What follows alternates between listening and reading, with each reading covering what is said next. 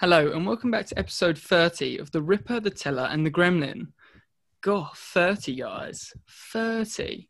3 Yeah, 0. Crazy, isn't it? 3 really? 0. That's how many years we've been doing this. I mean, you laugh, but that might be that might be a truth one day, Bradley.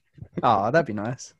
That'd be terrifying. I'd have Yeah, an that too. existential crisis. There's gonna be screaming children in the background. oh God. Um. Yeah. Well, maybe even grandchildren.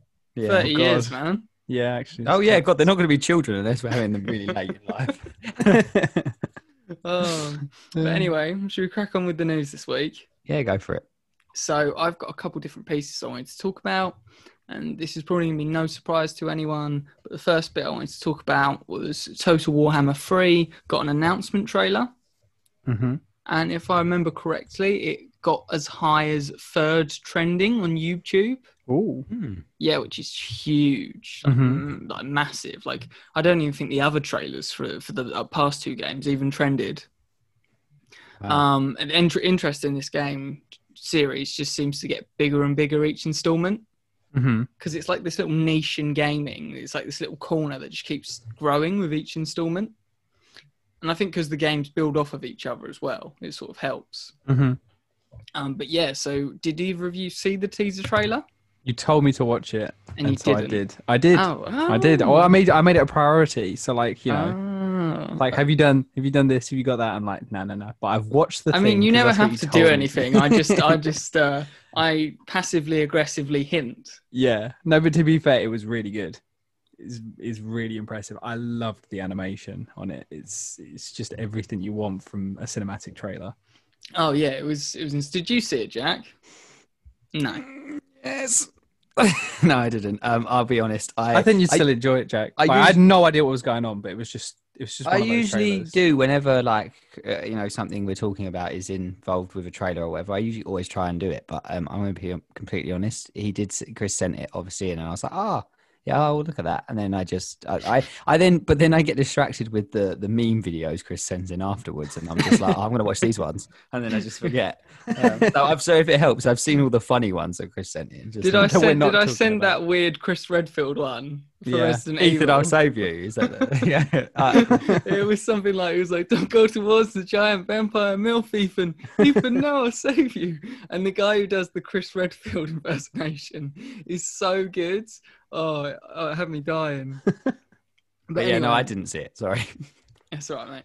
Um, it's fine. Um, it, but yeah, it was really cool. It was basically the cinematic trailer. We got the reveal of the four gods of chaos, um, and Mhm. the subsequent idea that each of those four gods will be their own armies, their own factions, um, which is sort of. You, you see Khorne in the trailer, which is the big red demons, um, and you see Kislev, which um, for a lot of uh, Eastern European and Russian fans of the series is very exciting because Kislev is basically um, a combination of the old Lithuanian Polish Empire and Russia within Warhammer. Oh, So it sort of draws from all of that stuff. Like Mhm. they have like their own version of the Winged Hussars, which are famous Polish cavalrymen. Um, there's songs about them. There's movies about the Winged Hussars. They're like this epic knightly force from Poland. cool. So they're they're actually in in Warhammer, and they have giant bear cavalry, and Mhm. they're just they're a giant Russian Eastern European stereotype with loads of fantasy elements. So like, what's not to love there? Um, and there was also a hint at the end of the trailer that uh, he basically the old man who's like uh, he's in all three games. He's kind of this weird behind the scenes manipulator, and he moves the table, he moves the map, and he looks up at the camera and smiles. It was very uh, sort of Deadpool breaking the fourth wall. Um, because he smiles and moves the map, and it says Grand Cathay.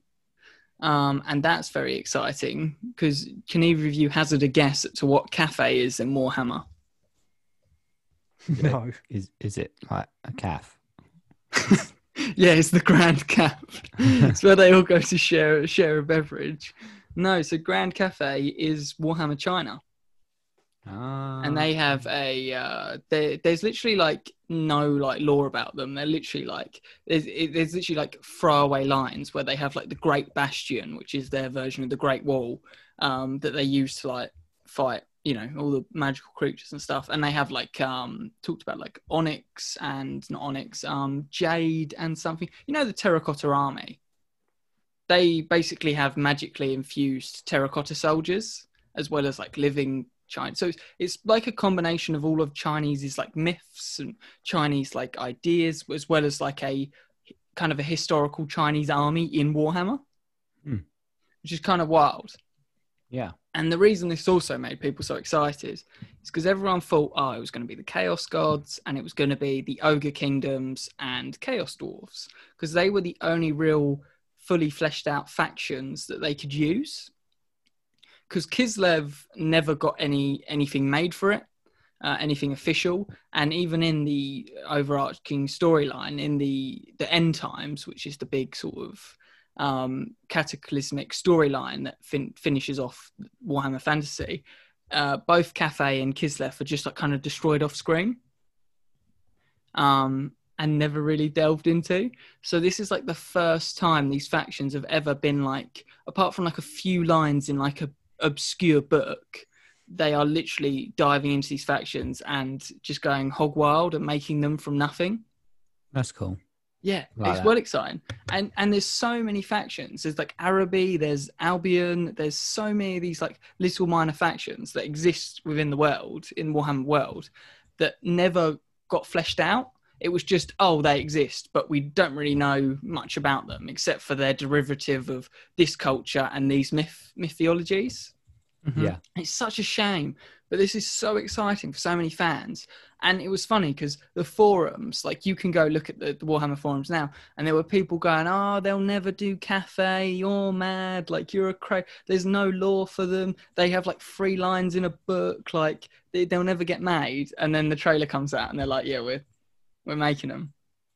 And uh, yeah, I just think it's wild. It's such a good thing for the series. It's so exciting it's the this game is going to be the east of the Warhammer world, uh, and the map is rumored to be twice the size of the map of the second game. Uh, so that's very exciting. Um, it will culminate with the other two games in that a couple months after launch, they're going to release the combined map, which uh, people are hoping is going to be the whole globe, and they're hoping it's going to have some sort of traversal traversal system. Um, and also, it will probably take you like 300 hours minimum to probably win a campaign on the combined map if you wanted to like conquer everything, which is a terrifying prospect. Try and do Um, that one efficiently, Bradley. yeah, I mean, I think even I won't do it at all.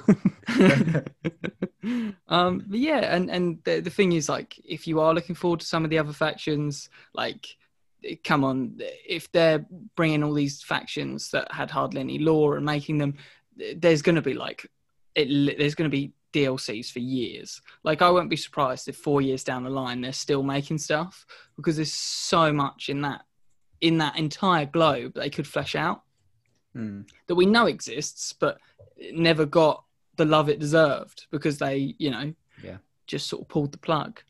Um, but I haven't really got much more to say on that. It's just, uh, you know, the culmination, and um, I can't wait to to get my hands on it and you know crush some uh, crush some people with some polar bears.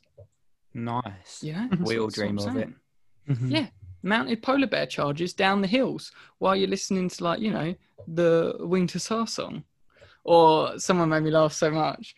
They were like, when the Ogre Kingdoms gets added, I'm gonna watch them charge down the hill, crushing Imperial soldiers while playing the um, songs from Shrek. Somebody Somebody once once- told me. and I was like, oh my god, there's gonna be so many meme videos, and I'm so ready for it. Like the Benny Hill music. Yeah, but you can just see it, can't you? Just like these giant ogres running down the hill, crushing people, and somebody was. um, but yeah, so I don't know if you guys had any any thoughts on that before I move on. Bradley, Cool cinematic. Yeah, it was awesome. It was so well done. much it. I will watch it. Cool. Good. Um, so on to the next bit of uh, news I've got. I've got another game. So we actually got the official announcement and the official trailer for the Mass Effect Legendary Edition. yeah. So it is real. Yeah. Mhm. I wasn't just talking out of my ass for months. the, le- the leaks were actually true for once. Yeah. Mhm. It's on the um it's on the Xbox store Yeah, now as I well. saw it come up on coming Steam. soon. You can And I was pre-order like- it. Chris is going to be very happy. And I am, and I'm actually very happy with the the revelations about what's in it as well. Mhm. So I'll get straight into that. So the first thing I'll say is uh, it's a May 14th release date. So it's not actually too far away. It's very exciting. Um, so they did release a trailer which you can watch, which was a trailer for all of the trilogy. Uh, it was in 4K and it was pretty hype. Uh, some people were like, "Oh, it doesn't look very good," but that was me. um, BioWare kind of came out and said YouTube kind of screwed them over with the compressions Mm. um, of the quality of the video. Whereas if you actually watch it, uh, apparently on a, you know, uh, if you actually play it, and people and some people who actually played it have talked about this. Some reviewers have said uh, YouTube's compression kind of made it look a bit pants, but in actual 4K, it does look amazing Mm. and the screenshots look amazing. So, uh, you know, I, I'm sure they haven't fabricated that.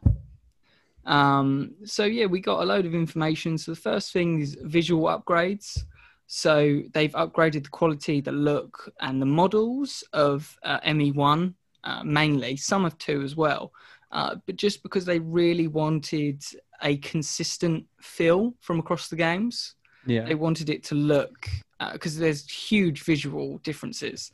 Um, not so much between two and three between one and the rest. Hmm so they've tweaked it played around a lot of it. There's a new ui there's a new hud for mass effect 1 um, they are a ton of change so, so the changes to 2 and 3 are quite min- minimal. It's just sort of quality of life and a few graphical touches up new new special effects and stuff.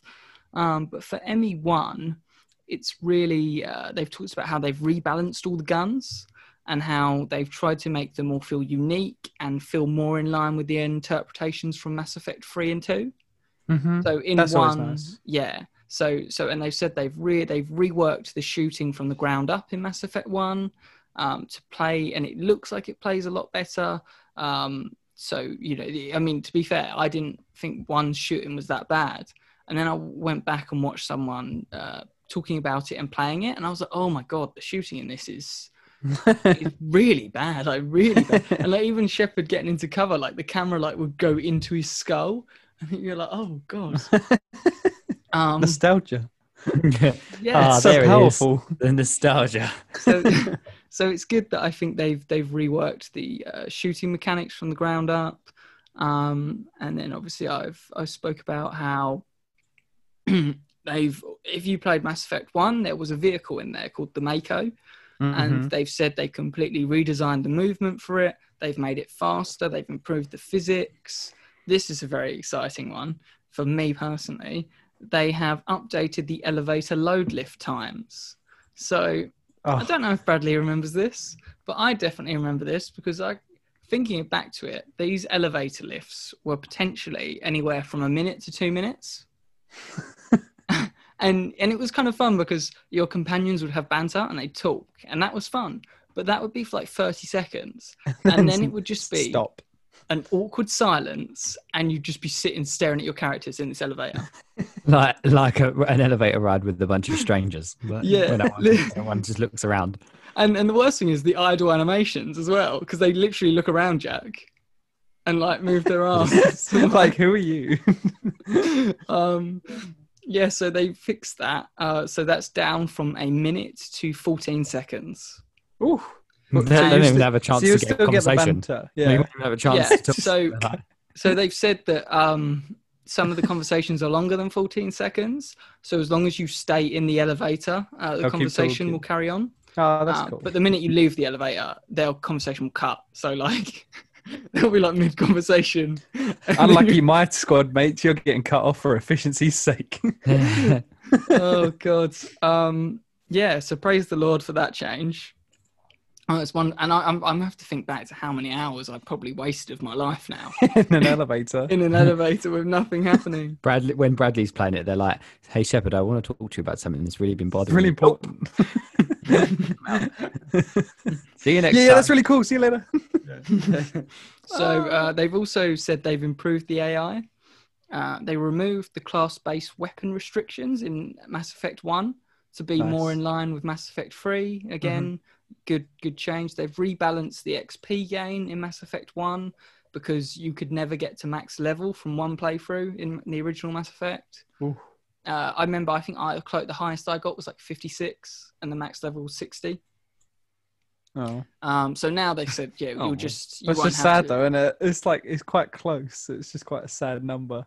It's Yeah. 56. it's, it's kind of strange um, but that's a good change so the boss encounters have been reworked and improved to feel like true bosses because in mass effect 1 i love those boss encounters for, for the nostalgia but a lot of them like Saren is kind of just like stand in the open and shoot him and then for, for like five minutes This Dark Souls. that sounds Um, great. I mean- the open and shoot him. yeah, that was kind of just basically what Saren was. And then, you know, if you were like me and you were like an ultimate paragon badass, you'd convince him to uh, come back to the light and then he'd shoot himself in the head, Oh, which was always cool. Paragon badass. Yeah, because like you actually convince him, but he's like too indoctrinated by that point. So instead of fight you, he kills himself.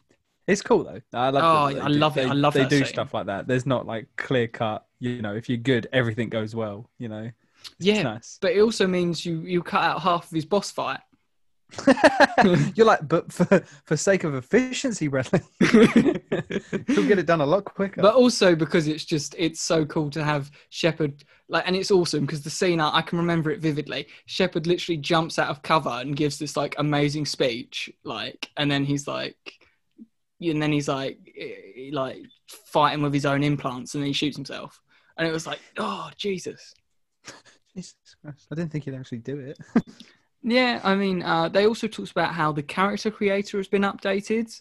So this is a universal character creator, meaning that it is consistent across all three games, Mm-hmm. which was a big problem I can remember from Mass Effect 1, was I could not import my Shepard from Mass Effect 1 to Mass Effect 2 Where is my Shepard? Because the Mass Effect 2 didn't have the same character create. It didn't have the, the, the stuff I'd made in 1, Yeah, and that was so annoying. And I think from that point on, I just used default Shepard. yeah. My Shepard was default Shepard. He, he looks cool. He look. He, I, I, He does I- look cool. I it suits think- his voice as well. Yeah, I don't think I could ever not. I mean, my original playthroughs were my original design, um, but I've, I just think I'm too attached to that default Shepard now. Yeah, same. That's Shepard to me. I, Yeah, f- I literally forget that you have a character creator available until you said that. it's just that is Shepard to me, and then Yeah. there's femshep. but it's nice that they've made this. Um, that they've sort of gone out of their way and made this consistent and. Uh, you know, so so your character will literally look the same across all three games, and we'll move along. yeah, that's and pretty good. the updated character models, especially for one, are amazing because all the characters feel consistent. Like Mhm. Garrus looks the same in every game now. Same with Wrex, because a lot of the aliens looked very dodgy in Mass Effect One, um, and they literally, you know, they re they they they kind of talked how they basically used the skeletal structure from the later games and Okay. recreated uh, the sort of models from scratch. So there has been a lot of work that's gone into Mass Effect One hmm um, which I really appreciate. And apparently, uh, it's obviously all three games. Um, it's all 40 DLCs from across all three games. Hmm. So mm. this is definitely worth your money because I've said before, if you were to pick all of this up with the DLCs, even with how cheap it is now, you'd probably end up paying more anyway. You know? Yeah. Um, yeah. which is funny. Um, the only DLC they said was missing was Pinnacle Station, sadly. What, from what was Mass that? Effect 1. Uh, so that was a training simulator station for Spectres for the Council, and you'd go there and you could replay scenarios. Uh, so you could take part in the uh, Turian Krogan War. You could take part in the War of First Contact between the Turians and humans. Um, and there was it was just a really fun like you would go there to kind of prove that Shepard was the badass Spectre, and there were other Spectres there, and there was a human general there who, like, if you win everything and do all the simulations, he like massively respects you and stuff. Why is that one not? Is it because they just wanted 40? Um, 41 was too So they said they were really upset about it. um, because basically they wanted this to be a bundle with everything in, and Mm-hmm. they uh, approached the studio that because a different studio handled the Pinnacle Station DLC, Ah, and they okay. said that that studio sent them over the code, and they were going to go in, embed it, and sort it all out, but all the files they sent over were corrupted. "Oh, So, and there was no backups. So they said the problem was they would have had to have remade it from yeah." scratch. And Why? they- Why no backups? Was What is wrong with sabotage. I think it's probably just Yeah, like, I agree. Jack. game in it. What was that? It was sabotage. They were like, "Yeah, here's the files. Don't worry, you can." I just mean, you want Pinnacle Station? It's, it's a fun DLC, but The it is, it files. is it is the worst DLC as well. Um, it it was fun. Out of but- all forty-one, it's the worst. it was fun. Don't A get me wrong. coincidence. Out of the story Coincidence? ones. I think not.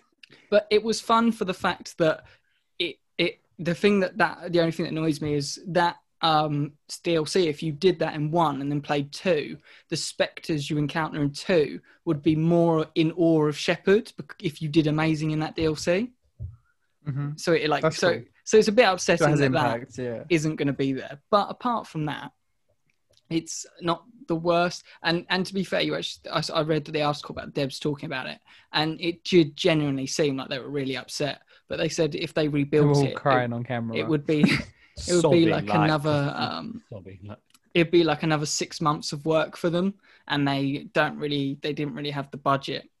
Was the DLC that big? Um, they it's a very small team who's doing the remaster. Oh, okay. I, th- I assumed it would be like. It's just one guy.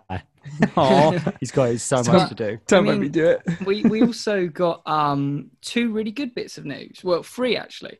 Um, we got an explanation as to why we got this remaster. And do you remember we talked about Casey Hudson and Mark Darrah leaving BioWare? Yes. Well, we got confirmation that this remaster only exists because Casey Hudson was really pushing for it before he left. So Aw. before he left, he pushed this through, and loads of people at EA and BioWare didn't want this to be made. Apparently, Oh, so one good thing he did before he left is he got this remaster off the ground. Um, so thanks to thanks to Casey Hudson there, uh, he's made me a happy boy. um, and then the other two bits which are exciting was they've promised huge piles of bug fixes. They've said this is like the most stable version of all three games. Very exciting. I hope that's true, and they haven't introduced more bug fixes because somehow sometimes remasters are more buggy than the originals yeah. but hopefully this is true and this is really clean and, and fun. Um, and also, the old composer came back for the game, and uh, he is even made, in his own words, a killer remake of some unused old tracks. Cool. Very exciting. So Hmm. uh, I think I think Mass Effect's music's very underrated. It's very um, kind of techno sci-fi kind of fun. It's just it's just it's a really underrated soundtrack as far as trans, sound uh, soundtracks go. I think there's a lot of cool like met- like not metallic but as in metal as in like machine sort of noises that they turn into music as well with the Reapers. Mm-hmm. there's a lot of really cool sinister stuff like that which i really enjoy. Um yeah so uh, uh what what do you think of of that of the mass effect legendary edition? It's all right.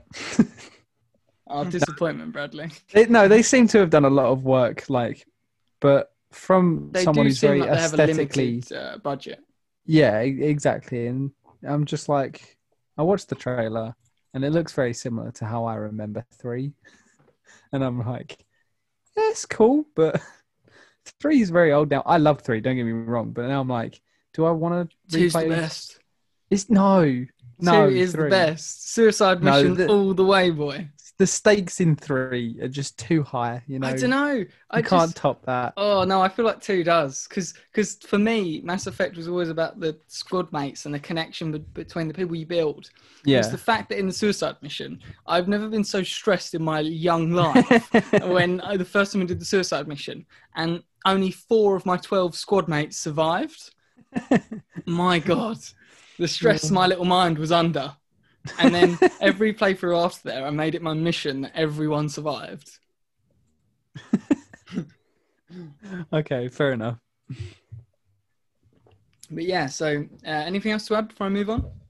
No, no, all good. Cool. And Jack's obviously got no interest in this because it's not. so, Matter what, put that could out there. How did you know? Um, anyway, so we got a update from Amazon Gaming this week, and um, it's a bit of a shocker. This one.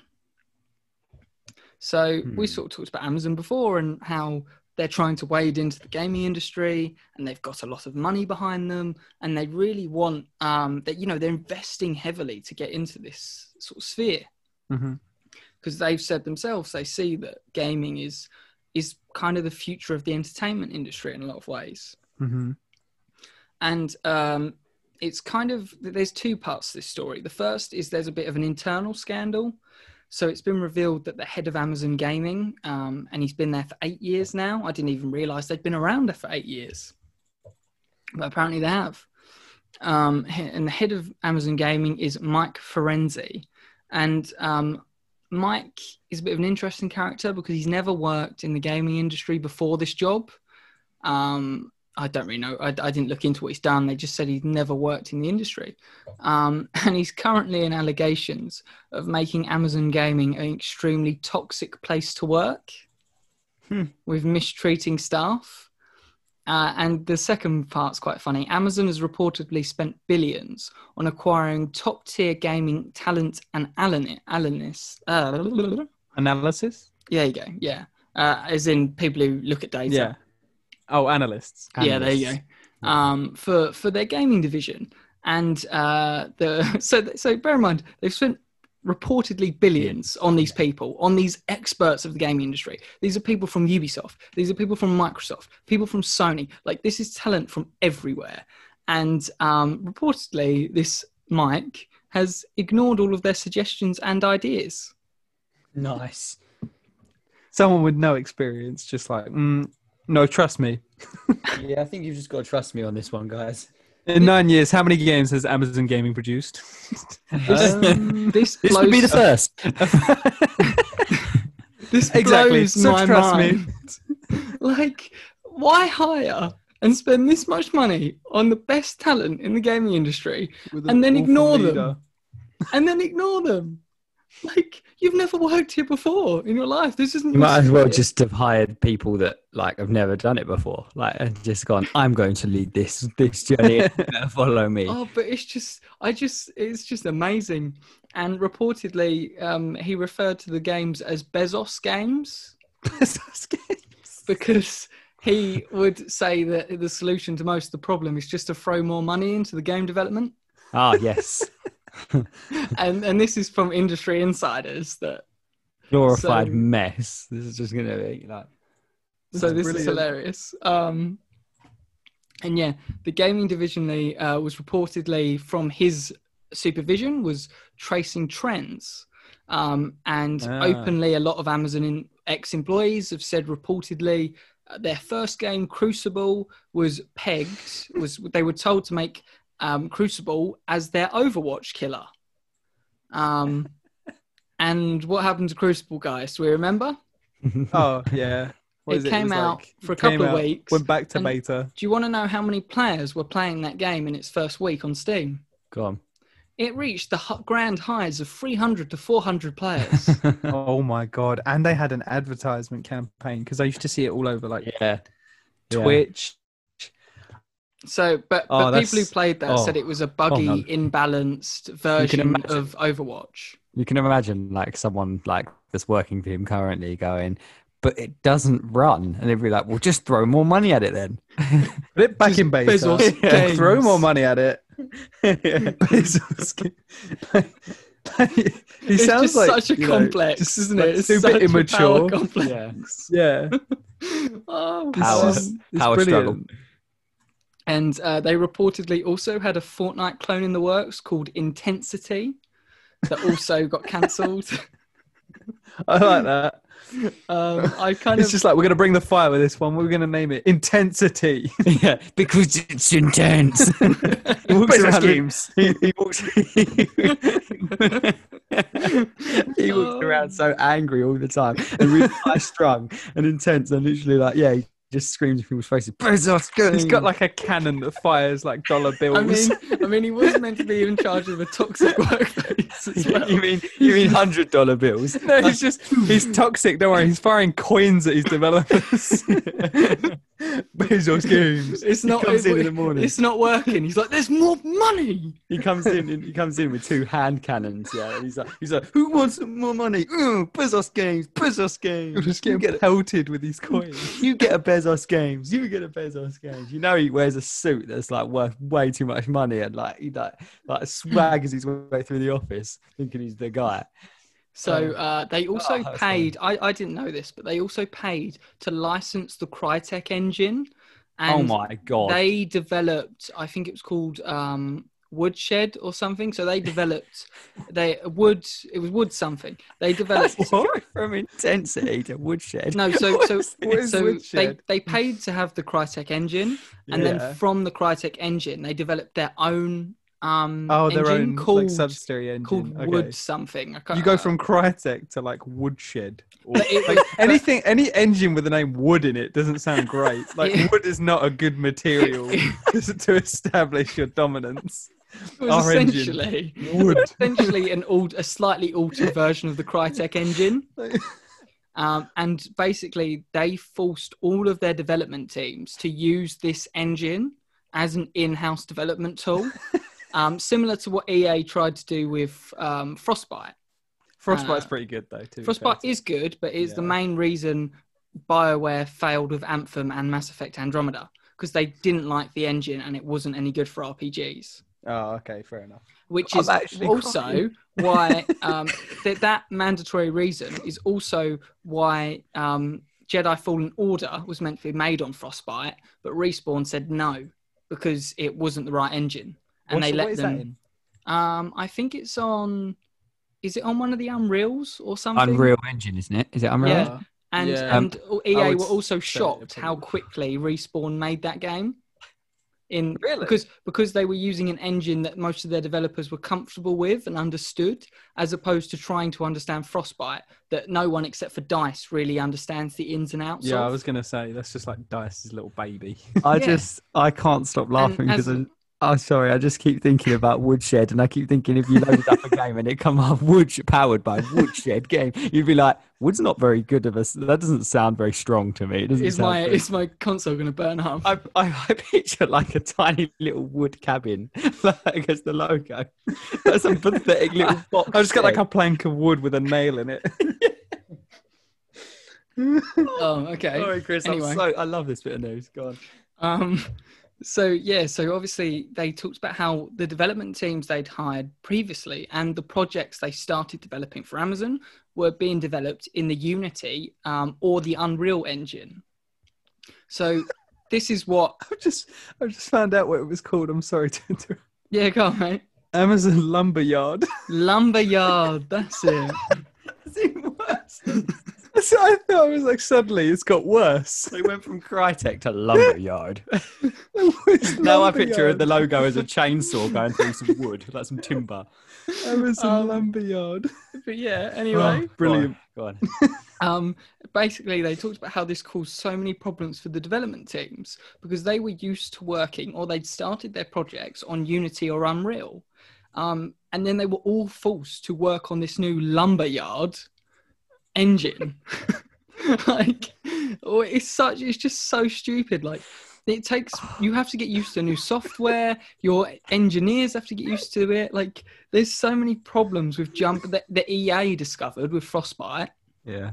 And it's like they didn't even learn the lesson that EA has now learned. Um, but yeah, anyway, uh, it's reported that Amazon also, how familiar does this sound, had extremely unrealistic goals and deadlines for all their development teams. Yeah. Sounds a bit like Cyberpunk, doesn't it? We're going to make this game on Amazon Prime. It's going to come out the day after we start it. You've got to deliver this game to everybody tomorrow. what do you think? Do you think they got the same people who are in charge of their warehouses? Yeah. It's got to be done now. right out the door. We We've announced it now, so it's got to be ready tomorrow. How much progress you made? Well, we're still in pre-production. We're still storyboarding. We're no, no, no, no, no, no storyboarding. We're just working on. We're Just just, working on the load up of the game where where it's slap. It comes up with uh, lumber. Lum, uh, what was it called? Lumber. Lumberyard. Lumberyard, and then the, the logo, and then straight after that, Bezos Games. Like It's just this is the kind of jumps we've got. I'm just thinking of intensity running on the lumberyard engine. How can you pair a game called Intensity on the lumberyard engine, and then afterwards just Bezos Bezos games? oh, I'm going through the um, lumberyard website, and it just go on, just go on, Chris. So- please carry on. so. So Amazon has reportedly pumped half a billion into their development teams last year alone. Half a 500 million in just last year alone. Christ. And what games have we seen? Do you, do you want to know what Crucible? happened? Do you want to know what happened last year? So, so bear in mind they put 500, 500 million, half a billion, Yeah. into their games company. And do you know what happened last year? They cancelled three games that were meant to Yeah. come out that year. Yeah. Well done, yeah. Crack, cracking work. So I don't understand how could these games be so bad that you couldn't put them back into in, into like back in to be worked on again. How bad must have these been to just scrap them? You've not. got It's Mhm. not like you haven't got the money to put them back into de- into development. You know what I mean? Yeah, no idea. I don't understand. Um, but one thing I will say for Amazon is they have the money, they have the talent if they listen to them. And I think, despite all of this, we've laughed, we've had a good time, but there is still huge potential at Amazon Game, at Amazon Oh, definitely. They have the money, they have the talent. They need to listen to the talent, and they need to give it time to cook. And the one thing that I will say that does look good, that I've heard good things about, is New World. I've heard it's got its problems, and obviously it, it was in beta, and the people who played the beta pointed this out. But it's gone back in; it's still being worked on. But a lot of people came away from that beta very excited. It's a MMO, new new MMO experience that feels very engaging, very impactful, um, and I think it looks amazing. Hmm And this will excite Bradley. They reportedly want to work on a Lord of the Rings MMO to release alongside their series as well. That'd be cool. A Lord of the Rings MMO, and that could be amazing. I Mhm. just because there was a there was a Lord of the Rings MMO back in like two thousand and I think it's four. still around, isn't it? The Lord of the Rings Online.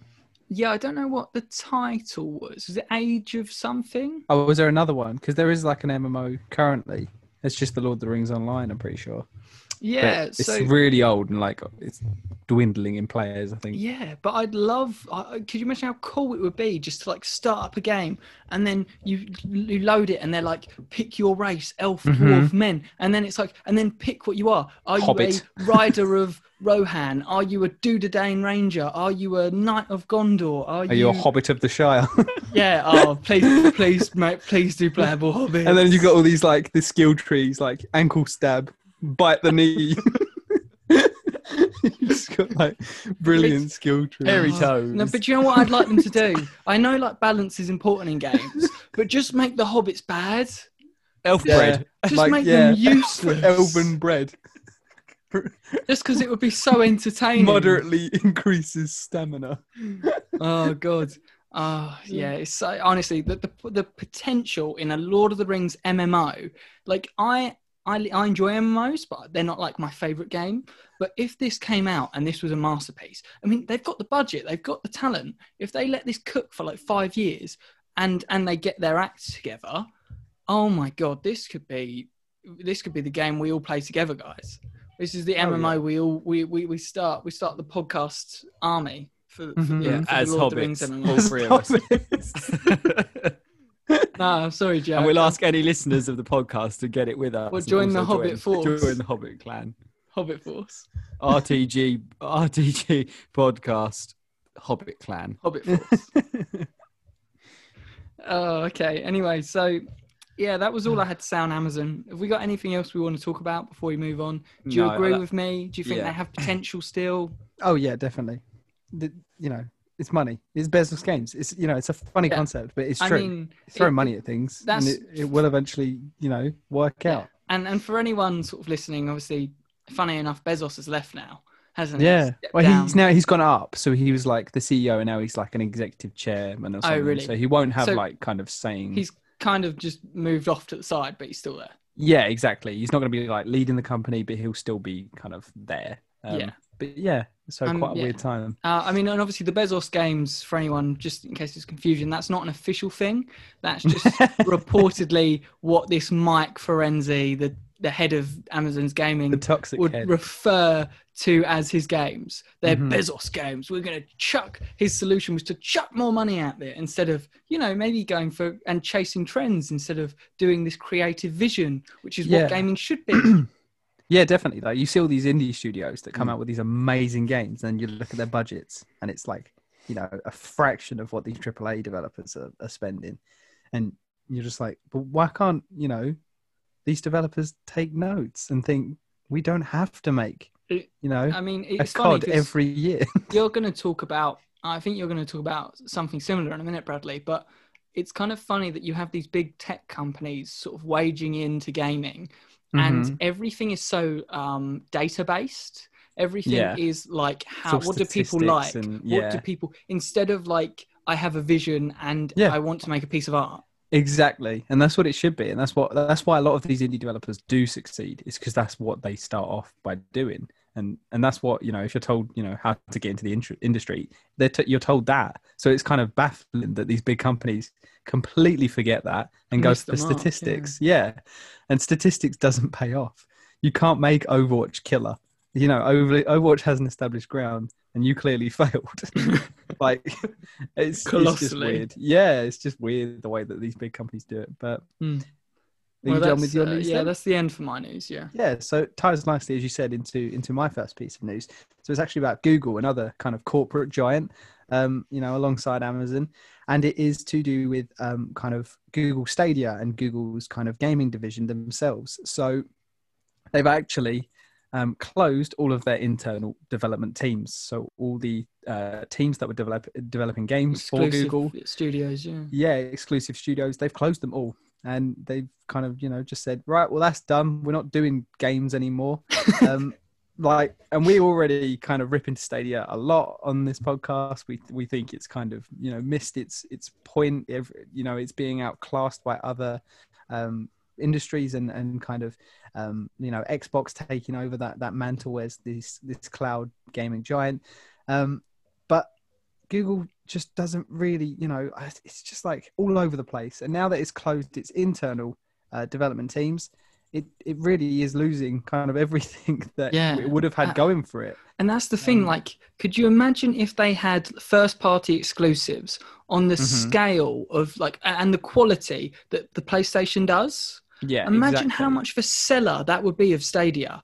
Be like, Yeah. oh, I have to get Stadia because I because it's the only place I can play this. If they Yeah, had like games on the level of Ghosts and God of War and Last of Us and all of Mhm. these amazing exclusives. Yeah, exactly. And now they've just kind of completely said, "Mm, no, this isn't going to happen. Um, we're we're moving away from our own development, and we're going to kind of stick towards getting kind of other publishers on, and and kind of being a part of of, of that integration with kind of working with developers and publishers themselves. Um, to act as a platform like PlayStation and Xbox. Um, and one of the statements that I'm going to have to read because this is just brilliant and this is like the best part of the news Part of their Um, official press release as well, which is even more embarrassing. yeah, is that they actually said making AAA games is very expensive and it takes too long. as if Uh, As duh. this corporate gi- Google is probably the most you know data heavy company in in the you know on the planet, and they have just released a statement saying that making AAA games is expensive and takes a long time. As if they Oh. didn't know that before they started their development It teams must up. just there must just be chair people who are dumb as bricks, who are not looking at the data. That's all I can think. Just- uh, Just it doesn't even data. They don't know how to know how to use their own search engine. Triple A games development time. like developments normally take like three to five years. In the yeah, case of Cyberpunk, and, and their it's like first studio was opened in 2018. Bradley. Uh, and they're like, right, 2018, let's get it done. And then three years later, they're like, too long, close it all down.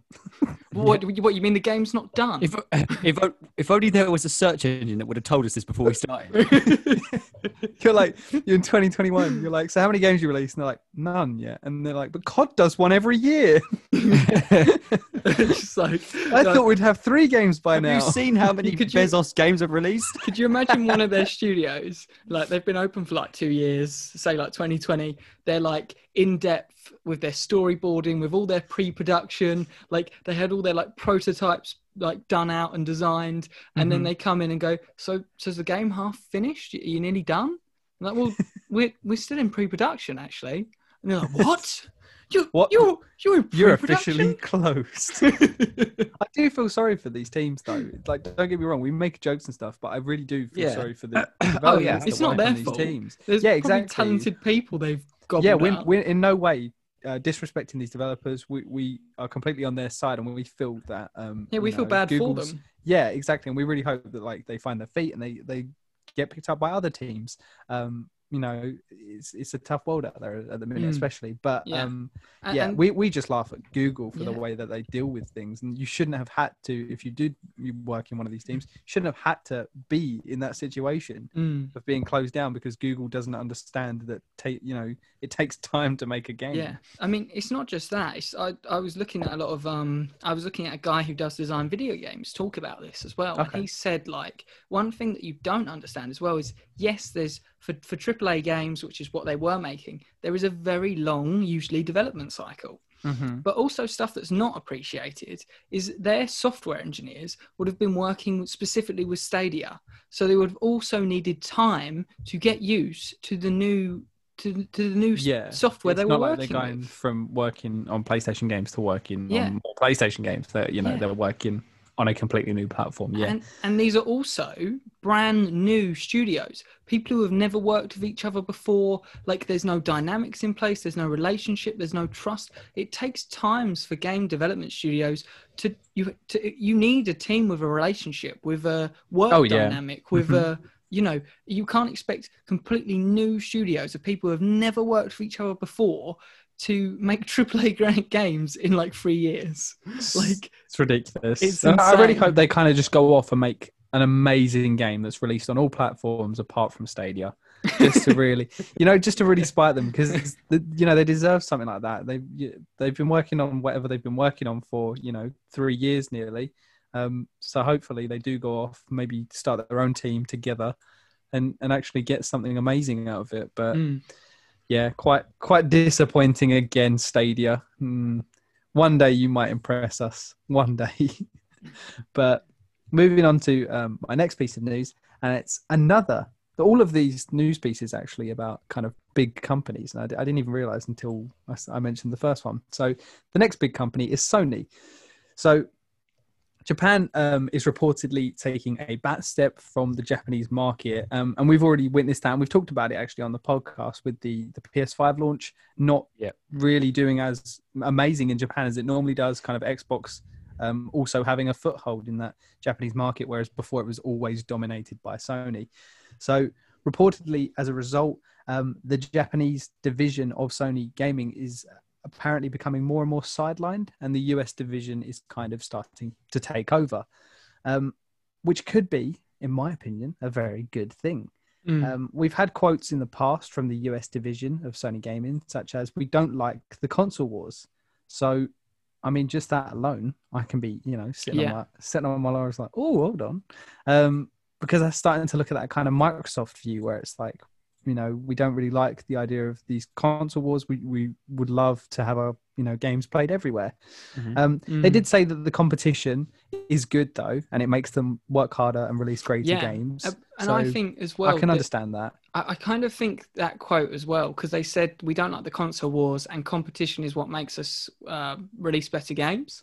But I think like if they're releasing on Xbox, like you're s- y- even if you're releasing on all platforms, there's even more competition because now you're trying to convince Xbox gamers and PlayStation gamers to buy your games.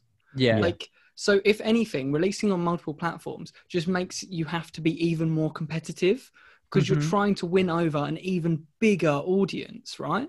Yeah, And I think that's what they're sort of getting at in that quote. Yeah. yeah. I mean, I think I like think that they're just like we hate the idea of this being a war. It's you know, it's not a nice terminology. It's it should be something quite you know nice and kind of friendly. Um, and then the you know the idea of as like you said, maybe it is that they they want this greater challenge of of kind of releasing across multiple platforms. I don't think it's a likelihood that Xbox and Sony are going to get along, um, but it doesn't mean to say that they're not going to you know take the the Xbox route and kind of start to release on on maybe PC a bit more. Um, we've already seen that with Horizon Zero Dawn, so it's not like it's completely out of the question with them anymore. It, could be a possibility, and then even maybe go into things like the Switch because no one takes that you know seriously as a as a console war contender.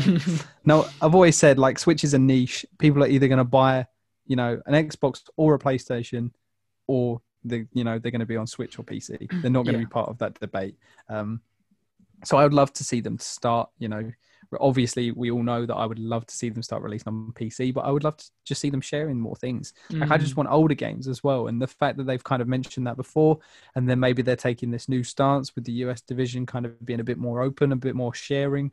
Um, we could get this really nice kind of ecosystem where, yes, we still have Sony exclusives and Xbox exclusives, but the people in between are, you know, are happy, and, and we're kept, you know, Mm. kept in the in the loop as well, just like Xbox One. Um, so we'll see. Because I don't Yeah. see why Sony moving forward after the success of Horizon Zero Dawn on PC wouldn't start to release them all. Like you know, they're they're exclusives.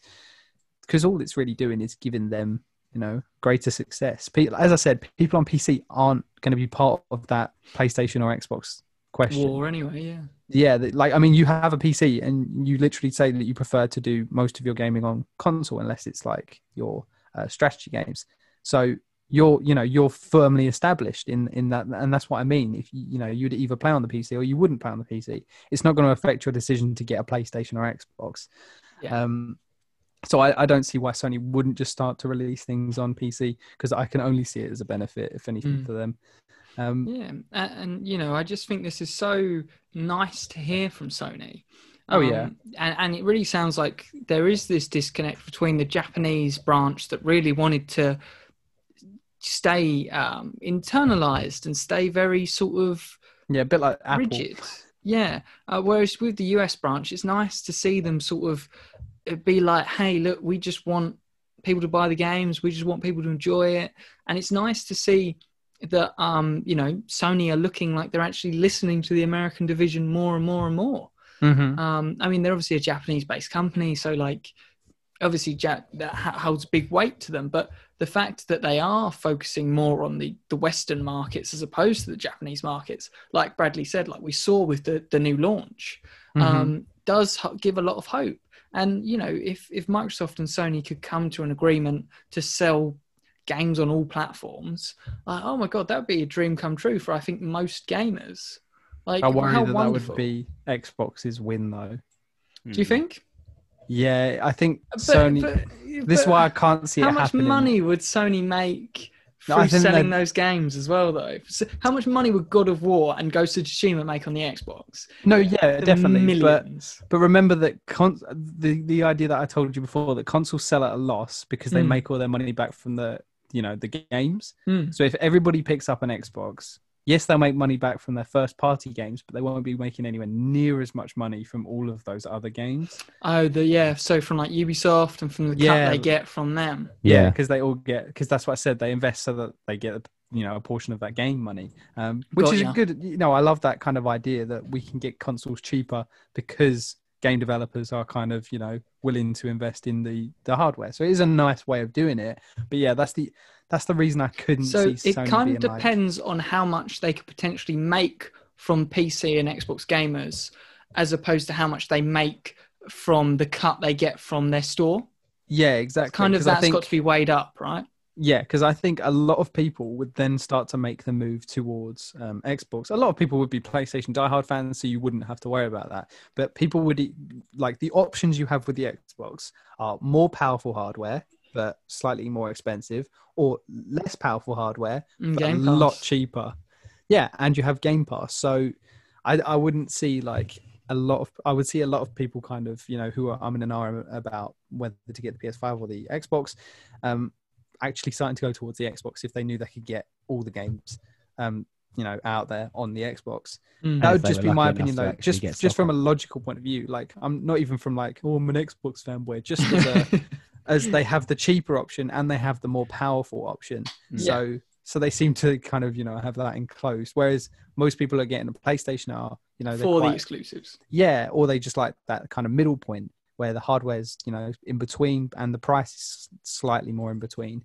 Um, but yeah, so I, I can't see them kind of giving up any anytime soon. Mm. Um, but obviously, Microsoft are getting into a position of power with all their exclusives that they're just buying. Yeah. so, so we, we will see how that develops. You know, when it does come to launching new games from Mm. any of ZeniMax, I guess.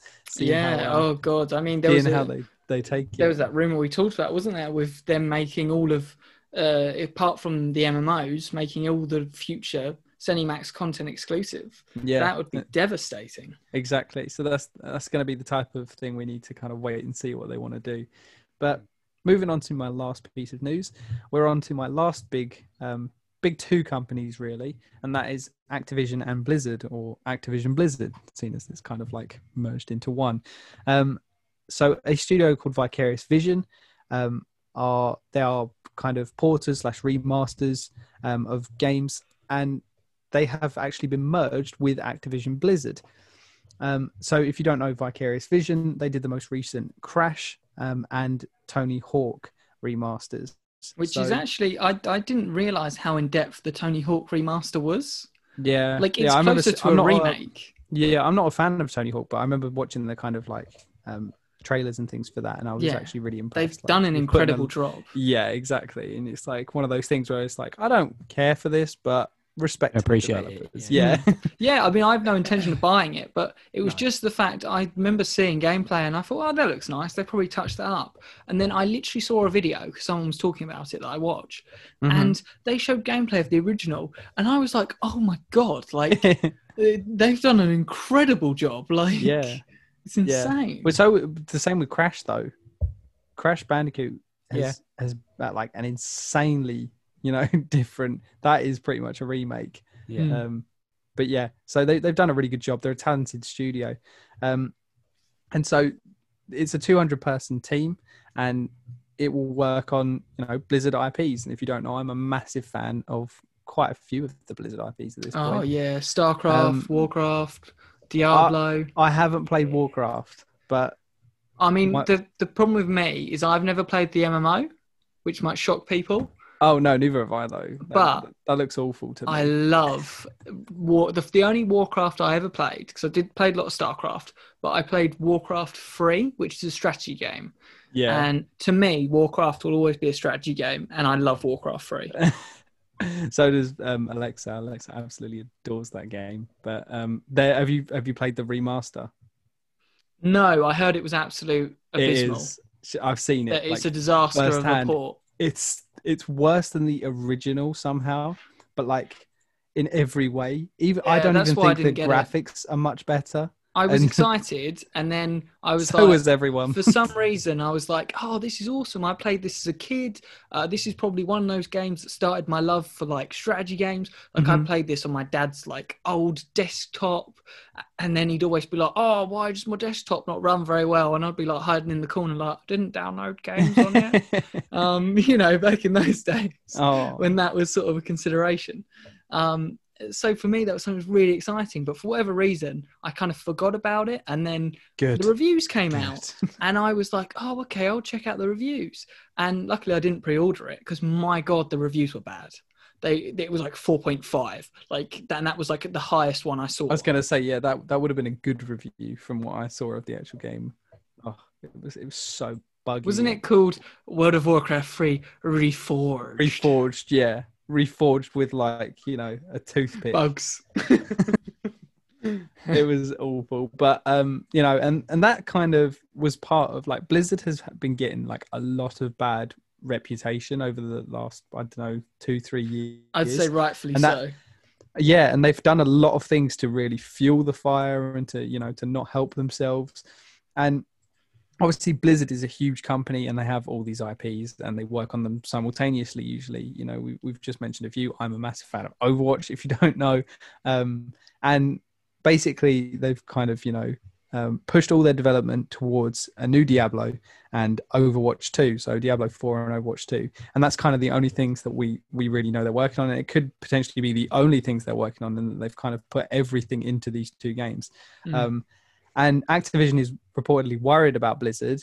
Um, and obviously, like I said, they've had a lot of kind of you know mishaps in in the the eyes of the media and things like that, and, and the eyes of the the kind of consumers. But it's also the fact that um, there's been a lot of rumors recently that Diablo 4 and Overwatch 2 are nowhere near completed, and it's been like um, kind of two years since the announcement, I think, of both. And apparently, like everybody, because obviously this is a massive team, and if they are just working on these two games, you'd expect one of them to be to be done at this point. Making progress, yeah. Yeah, it's seen as they normally work on like seven games simultaneously. Um, but apparently they're like nowhere near done, and, and then Mm. there's uh, like been other rumors that it's like um, Overwatch is Overwatch 2's like development is really really slow and Yeah. really really I mean, poor they, they've also talked about how half of the studio left to go make uh, Dream Dreamhaven, which we, took, we Mhm. spoke about on the pod. yeah, Um, so uh, they spoke as well that a lot of the old talent from Blizzard it just isn't there anymore. Yeah, exactly. So it'd be really, you know, nice if some of these these people from Vicarious Vision start to get involved in these types of things. I'd love new Mm. people to work on Overwatch, and I mean, I play, I like Diablo as well. I play Diablo three. I haven't played any of the others actually, to be fair, but I played Yeah. Diablo three and I really liked it. Weirdly, I've only played two and I've never played three.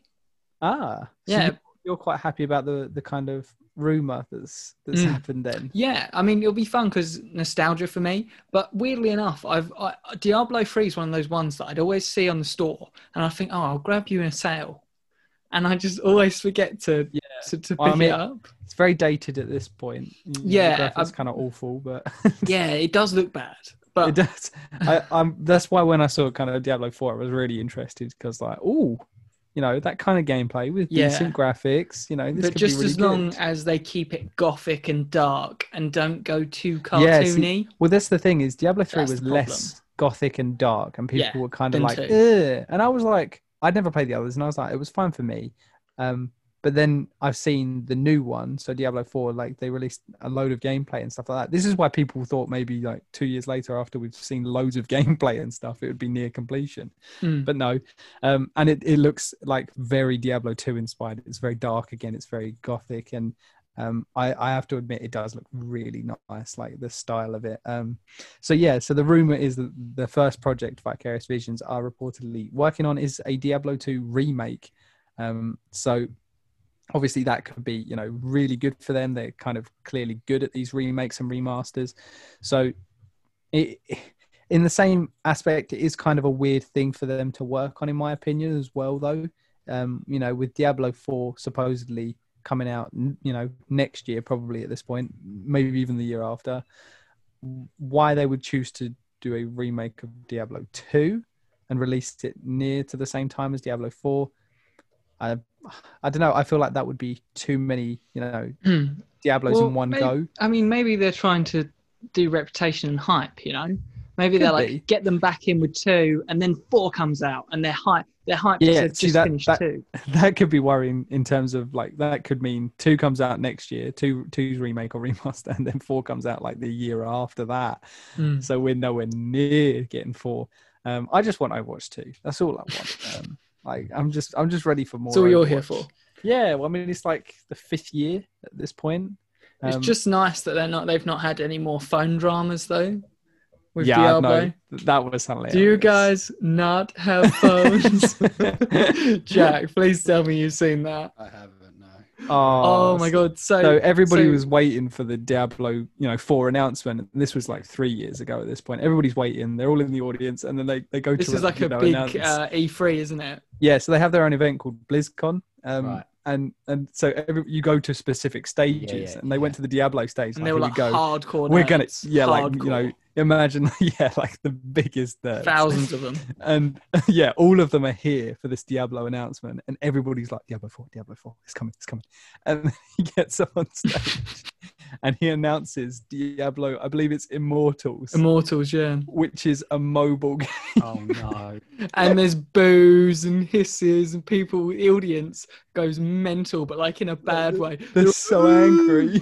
All these Yelling. like nerds are just ready for a riot. and he says, "Do you not have phones?" Yeah, literally. He goes, I don't understand. What is wrong with you? Do you guys not have phones? and it's become like the most memed video ever.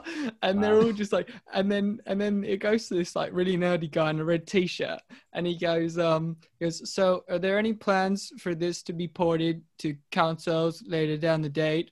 And he's like. No, no, just on phones for now. And his face, the camera pans back to him, and he's just like, just looks like was- he's gonna It's just- cry. yeah, it's it's awful. But like that's the thing, you know, as gamers, we don't want to hear that like our favorite game franchise is Is being now put. on a phone. Mobile, yeah, like that's what they've been working on. Not Diablo Four, a mobile version. But that, this is where like you know, even before that. But that's kind of like one of the you've never seen pivotal that, Jack. points.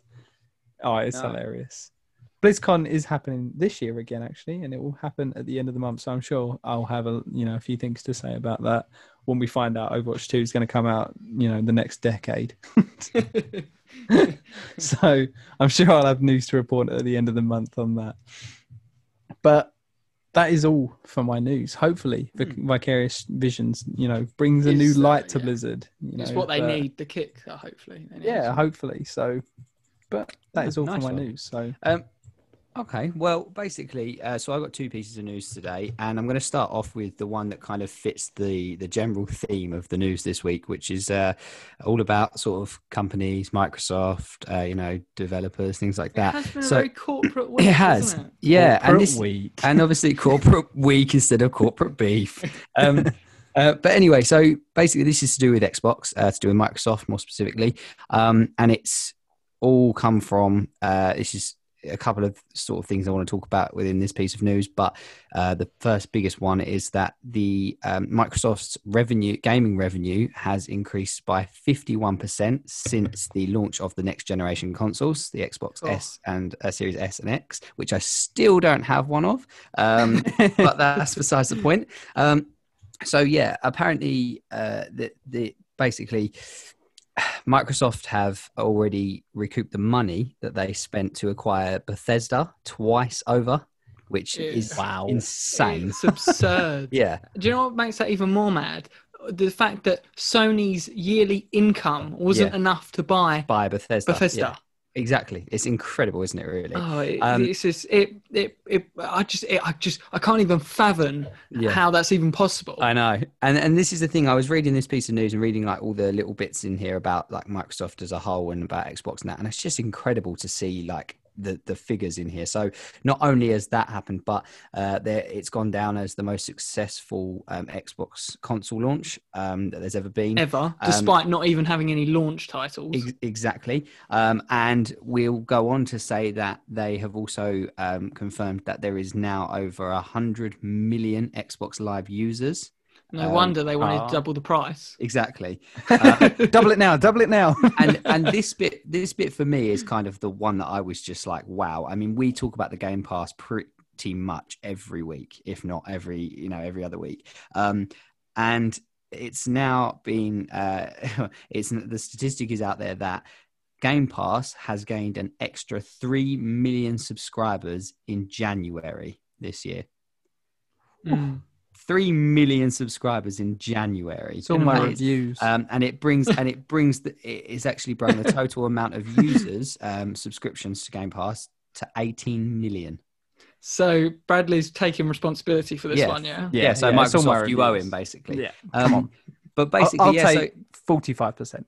Yeah. So, so on top of that, uh, obviously, while we're talking about the Game Pass, um, they're they're really embracing, uh, ramping up the next gen console, uh, the next gen Xbox with um, updated exclusives to uh, Xbox games and things like that. Um, and one of the ones we've got coming up soon is Gears Five, um, and all and the best thing about it really is that all the up, updates and upgrades for these games are all going to be free to everyone who uh, through the Game Pass. Yeah, So and Bradley spoke about this before. Like, it's not. It, it's a costly job to upgrade Yeah. these games, and some of the stuff for Gears Five is like new and improved lighting, new and improved um, Yeah. effects, 120 FPS, I know like, it's incredible when you think it- about it. 4K textures. They are ramping the graphics quality up to be the same with the highest level on PC. Mm. Insane, Yeah.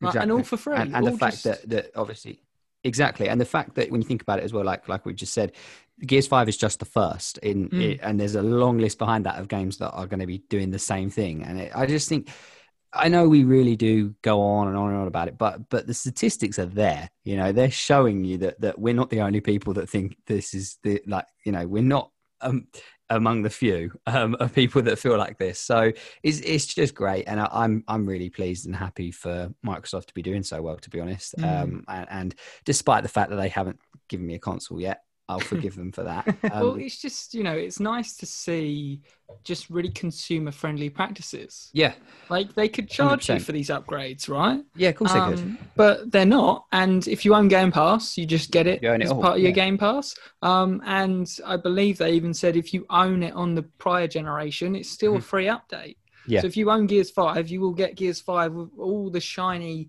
new next gen improvements. Yeah. Because you already have it. Like there's no Yeah. upgrade fee. Exactly amazing. that so Mhm. yeah it's just really to show that you know um gaming as a whole is just continuing to grow and i th- i think to be honest it's pretty evident that i think that game pass is just going to continue to get bigger and better over over time i don't think it's slowing down I think it's it's interesting to look at if you look at it from this aspect of there's 100 million Xbox Live users yeah and 18 million of those are on the Game to, Pass. yeah to game pass So that's uh that's almost one fifth. So you know, hopefully more of those 100 million slowly trickle over to the Game Pass yeah Mm-hmm. as yeah, I they think a lot discover. of people. Yeah, I was going to say. I think a lot of people don't quite realize how good it is and how good of a value for money it is and things like that. So Yes. um, it will hopefully just continue to increase. Um, but yeah, so anything? Anyone got anything else to say about that uh, before I move on? No, just um, I, I know we, we we do we don't just give Microsoft praise. No, of course we don't. we no. ragged on them with the whole Xbox Live Yeah, price yeah. increase. Yep. um, and, fairly so. But I do generally think, you know, as much as maybe they step out of line from time to time, Yeah. they are very consumer friendly. The Game Pass they is the best deal out there, and the Mm. fact that we're getting free next gen updates for all of their first party exclusives is again just more icing on the cake. Mm, It's course it beautiful. I love it. Yeah, it is. Bradley, anything else, or are you all in agreement? No, yeah, I agree. Good, good. Um, so this actually brings me on to my next uh, piece of news, which is a game uh, which I have um, a lot of interest for, and that is The Medium, um, which is a psychological horror game which released, uh, I think it was on the 28th of January, um, I Mm. believe. I think it was right at the end of the month. Um, and it has gone straight into the Game Pass for free um, to, to just install and play. Um, the I, I personally, so when I'd heard about this game and I'd seen things of this game, I was really, really interested. Um, and I had, I thought, do you know what? I'm going to pre-install it um, and play it as second it comes out. And then you Not didn't realize it realising- the first ever exclusive. It's the exclusive to the next gen console, so you can't play it. But and I, I can understand why as well, to be honest. And I think that's because so the, the game essentially um, is a psychological horror game, um, and it's about um, uncovering some really dark, grisly Mm. past of Well, um, It's from the Blair Witch devs, isn't it? yes, yeah, which I Which is loved. Which was like Yeah. one of your My- first it was ever my first reviews. Review. It was actually my first review. Um, so yeah, it, I, I initially took a real liking to this, and the thing that kind of was the big kind of feature advertised for this game was that it would be one of the very few, if not only, game I can think of that you play split screen in dual real in like multiple realities. So the game works that she can travel. the- This she's a medium, obviously, and she can travel between the uh, like the real world and um, like a, a supernatural uh, world, but Mm. they do it in sync. So the the screen will split in half, and you are ha- you are you are a player in one world and the other, and you have to use puzzle solving elements and that to navigate through both paths at the same Mhm. time. And what's really cool is that like they basically said that there's there's moments in the story where you get trapped in one, um, and so the screen on the other side gets stuck, and you have to then do certain things to get back into the the alternate one. Mm. But you are being put like pursued by this really um, evil, menacing thing, um, and uh, in both worlds. So it's Oh, like, and they God. said there's moments of real panic and fear. But do you know what I thought was even cooler than that, which I had no idea about? Troy Baker did the voice for the villain, for the bad guy. Oh yeah, Yeah. love a bit And- Troy Baker. And it's My really, cr- and, and they said his performance as this. oh, he creature he is such a chameleon. Um, He can do anything. Yeah, and this is the thing is that I watched a little bit of um, gameplay and it's it looks great. But anyway, so obviously the game was definitely um, a massive appeal to me, and I will play it when I get a console. Um, but Do it on the PC. point the point of it was is that the game made back its development costs um, in a week uh, of release, and not just to do that, but obviously it went to Game Pass. Bear in mind Yeah. as well, and um, Microsoft have come forward and said that they're really happy with how well it's done on the Game Pass, and you Mm. know how how well the release has gone. Um, there's a there, apparently there is a bit of a mixed opinion on the game. I- I've I've watched some different people's opinions Yeah. and stuff. It seems to be a bit marmite, like you like some Love it or hate. It's got a nine out of ten on Steam. Yeah. Oh, I did, I did, I did see a group of reviewers I like that really hate Yeah. it.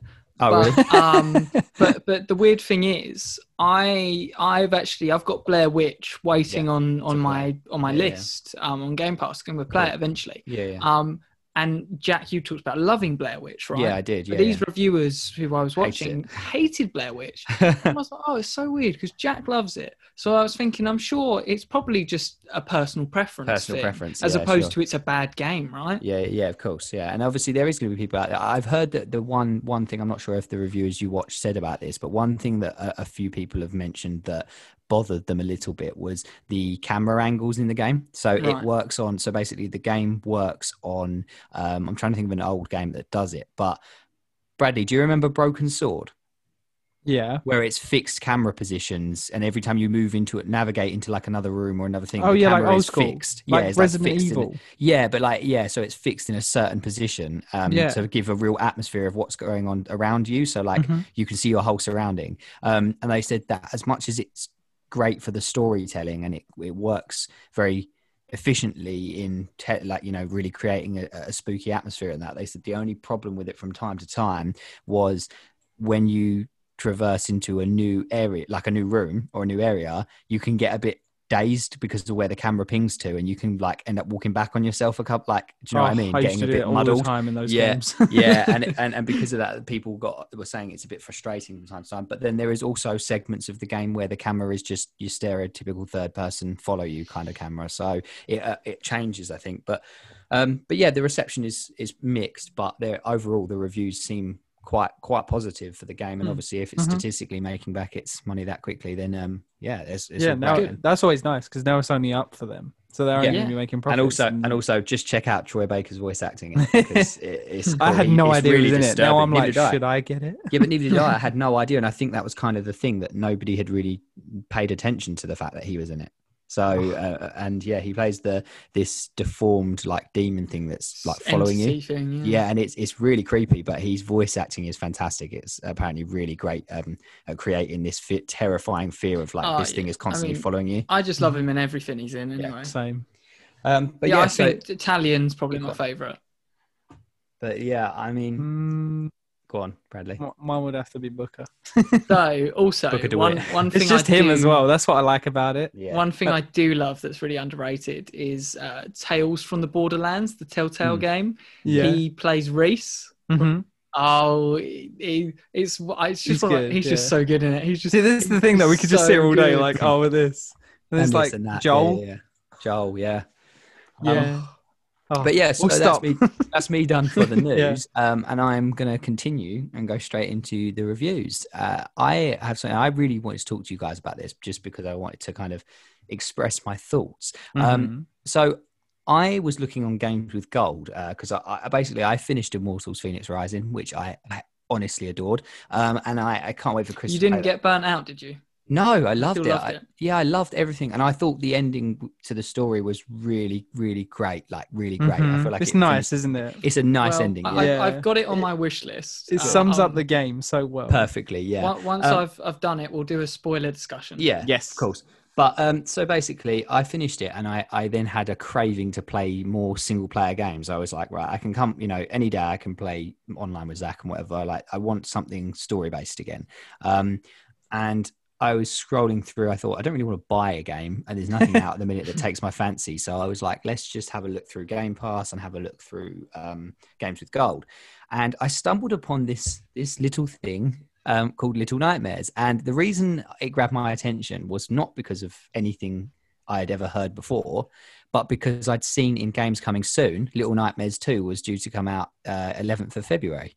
So I was thinking, hmm. Mhm. So it's obviously done well enough that there's a sequel, but that doesn't make it a good game. I was just thinking it's just weird that I've seen those two things at the same time. So I looked into it, and it turns out it was pretty well, well, well reviewed for a Yeah. small indie game. Yeah, and definitely. so I, I picked it, I, I downloaded it, and I had no idea. I didn't look at anything. I didn't look at trailer. I didn't look at anything for it um, except from the picture. And I downloaded it and I loaded it up, and I'd seen that from the description it was a horror game or supposed to be horror game. Um, this game is great. It's not very long. It's it's a real indie game, but I enjoyed every second of it. Um, it's essentially a it's a platformer. Um, it's almost side scrolling, but it's not 2D. So like you can you can there's depth It's like to every room. 2.5D, isn't Yeah, it? 2.5D. Yeah. So there's depth to rooms, but it's all side scrolled. Um, I, the, have you played it, Bradley? No, but I've seen a lot seen on it. it, and Yeah, I, I've right, always okay. thought it'd be something that you would kind of Enjoy. enjoy. Yeah. So, so Chris, I'm just going to paint the picture for you of how the game, what what happens when you start the game, and this is why it hooked me straight away. You you load the game up, and it's got a really ominous like loading screen, and there's not really any. You've got no idea what's going on. You Hmm. press start new game, and the game opens up in a dark room with dripping water and like really eerie, like creaky sounds and that. And there is you you you see like a little tiny thing in the corner of the room, and you move like your either your um, controller or your PC, uh, your mouse, or whatever you're playing it on. Um, and this little girl gets up and she walks like into the light a little bit so you can see her, and she's just like a little girl wearing like a, a yellow raincoat. Um, Yeah. There is no opening cutscene. There is no words in this game. There is no subtitles. There is no spoken, nothing spoken. No character says anything Is there at There least is- a game menu where you press start?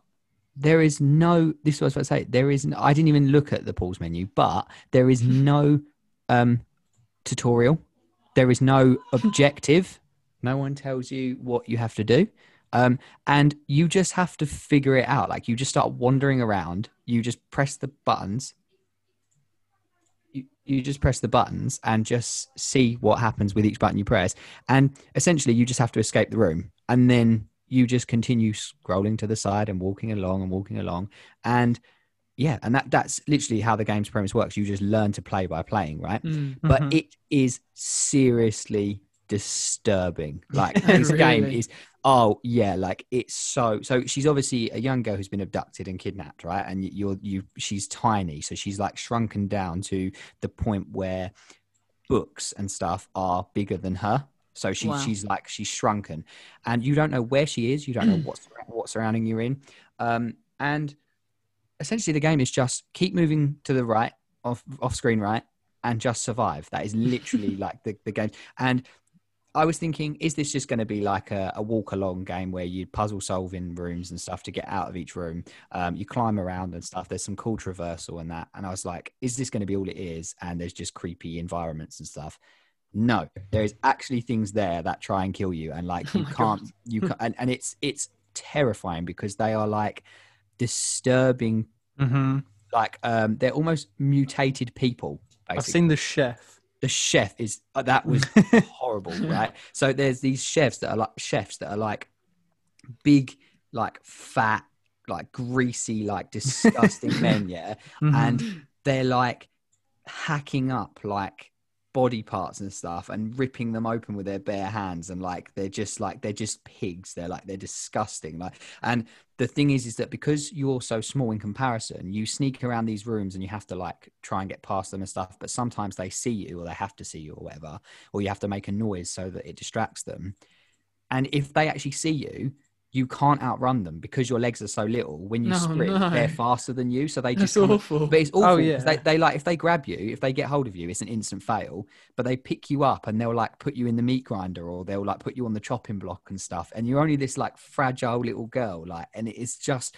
But anyway, That's the- messed up, man. it is messed up, and it's, it really created this atmosphere of it's actually it's actually beautiful as well, isn't it, Bradley? The art design is Oh really yeah, odd, really but great. nice. Mhm. Um, but I, I think you would, I, Bradley, if you've seen a lot of it, maybe not. But Chris, I think you would really enjoy it because you could get through the whole game in like, I don't know, a couple of, not even, a, maybe not even a couple of hours if you played it solidly. But there's some really intense moments in it. Um, and there is some really creepy vibed moments. There was one point towards the end that I actually was here. I was in the house on my own, and I was like, I can't move. If I like, I was thinking like, like my character, I just, I just couldn't move because something happens, and I wouldn't ruin what it was because it, it's a big part of why the game's so creepy. But something happened, and I was like, I am horrified. Like I was, I, I feel like if I move, something is going to make me jump, or something's going to happen, and because I'm here on my own, I'm going to have a heart attack, like a literal heart attack. Because it is just, and because you are such a fragile thing, and you're so small, you you feel obligated to protect her, like to to like make every move so carefully. And um, I loved it. I thought it was fantastic. It's not a long game. It's not, and and what's great is that I I researched the game afterwards, um, and I'm I'm definitely going to be getting number two because number two looks like they've taken what was good about the first one and, And improved it. it. Um, but what I would say is that the game finishes. Obviously, there's no, like I say, there's no cutscenes, no um, no storyboard really going on. Um, it's just survive and try and escape wherever you are. Um, when the game finishes, because there's a lot of odd things that I wouldn't tell you about because you kind of best to explore them while you're playing. And when the game finishes, you just kind of sit there like, okay, that was cool, but what on earth did any of that mean? So I looked it up, and the truth of it is, there's not really an answer. Like the game doesn't really have like any significant meaning or any any not even really any sense. It just it just is what it is, Is, and it's yeah. like, did you enjoy that? Yes or no, basically. Um, and and I looked at it and I was like, yes, I did. I I loved. I thought it was fantastic, and and for the fact that obviously it was free on Games of Gold as well, and it's obviously cheap. The new one that's coming out is only cheap as well, like to buy. Um, it's only another. I'm guessing maybe a bit bigger than the last one, um, by the looks of it, but.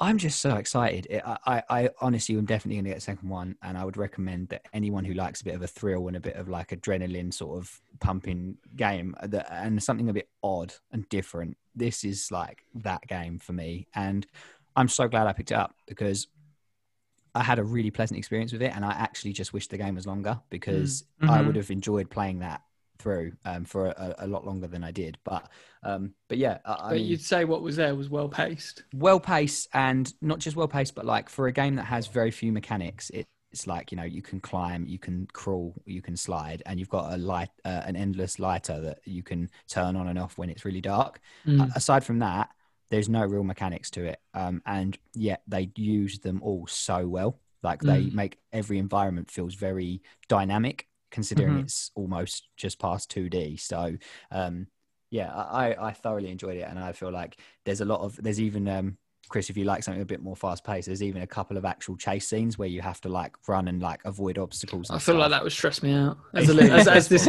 as this Yeah. cute little girl that I'm Yeah. trying to like keep safe. I think it would stress me out. yeah um but yeah and like the the last thing i'll say which is kind of like a, a hint as to why as well it would probably pique your interest she's this like adorable like little girl that you just want to like keep safe but some really disturbing things happen throughout the game like and make you question is she this nice girl or like what is going Oh, on really? like, yeah some Maybe really she's an, actually stuff a demon. it's so weird. I, I wouldn't say any more than that, but it's just it's great, and I, yeah, I've really enjoyed it, and I think you guys probably would too as a quick experience. But it's probably not worth playing if you've watched stuff on it because that's kind of the fun figuring it out yourself. Mhm. Mm. Um, but yeah, Bradley, anything else? Seeing as you know a bit more about it, do, do you agree? No, yeah, I've always thought it was really gorgeous, like really different art style that Mm. no, I've never seen Bradley? another. No, No, I've never it. actually played it. Yeah, I've just kind of like I was interested because it's quite old, isn't it? Isn't it? Yes. Oh, it was. Uh, oh, I did look it up actually. I now can't remember. Two thousand and was it uh, earlier than seventeen? Maybe was it that? something like that. But yeah, I, I remember when it was kind of being announced and then released, um, and kind of like looking it up and, and kind of seeing. But as we know, I'm not really a horror fan, No. so I was like, uh, probably not. Um, so I never really did. Seventeen. Oh, Yeah. so I was probably watching stuff because it was like pre-release stuff. So I was probably Yeah. watching it about 2016.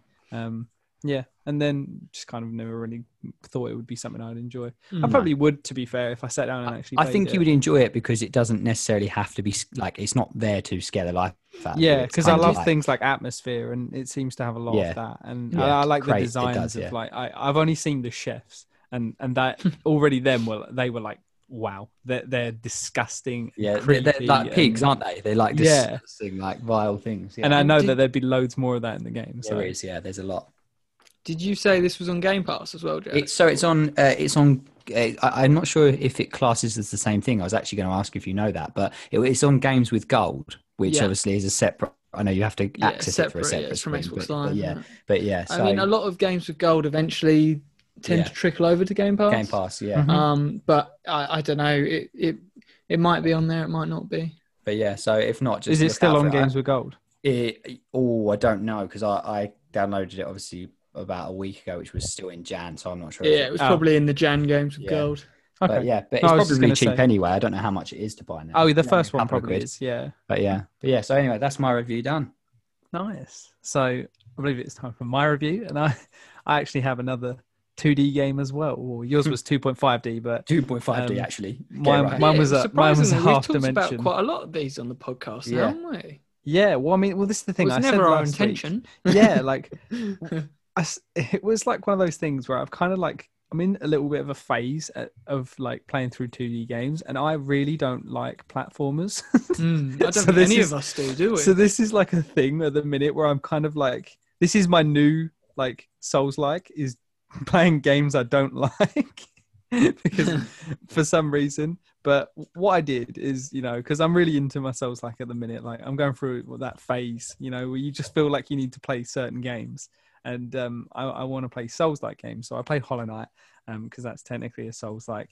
And then I was like just Googling around. I was like, other Souls likes are out there? Because I, I always like to try them, even though some are really dodgy knockoffs and they really don't kind of hold. don't innovate or do anything. Yeah, they're literally like bad Dark Souls. Um, I like to see what other kind of takes there are on the kind of formula. And um, I found a game called Blasphemous, and even the title is very kind of you know it's very edgy, and it kind of alludes to what it is going to be like. And it's it's a you know it is a Souls like game through and through, and it's 2D, and like it does the Souls like a lot more than kind of Hollow Knight does. Hollow Knight's more of a Metroidvania kind of like that that type of game, whereas um, this uh, Blasphemous kind of really does feel like 2D Dark Souls. Um, And I really enjoyed it. Um, I think the biggest strength that Blasphemous, Blasphemous has overall is um, its setting, because I feel like I've never experienced anything like it.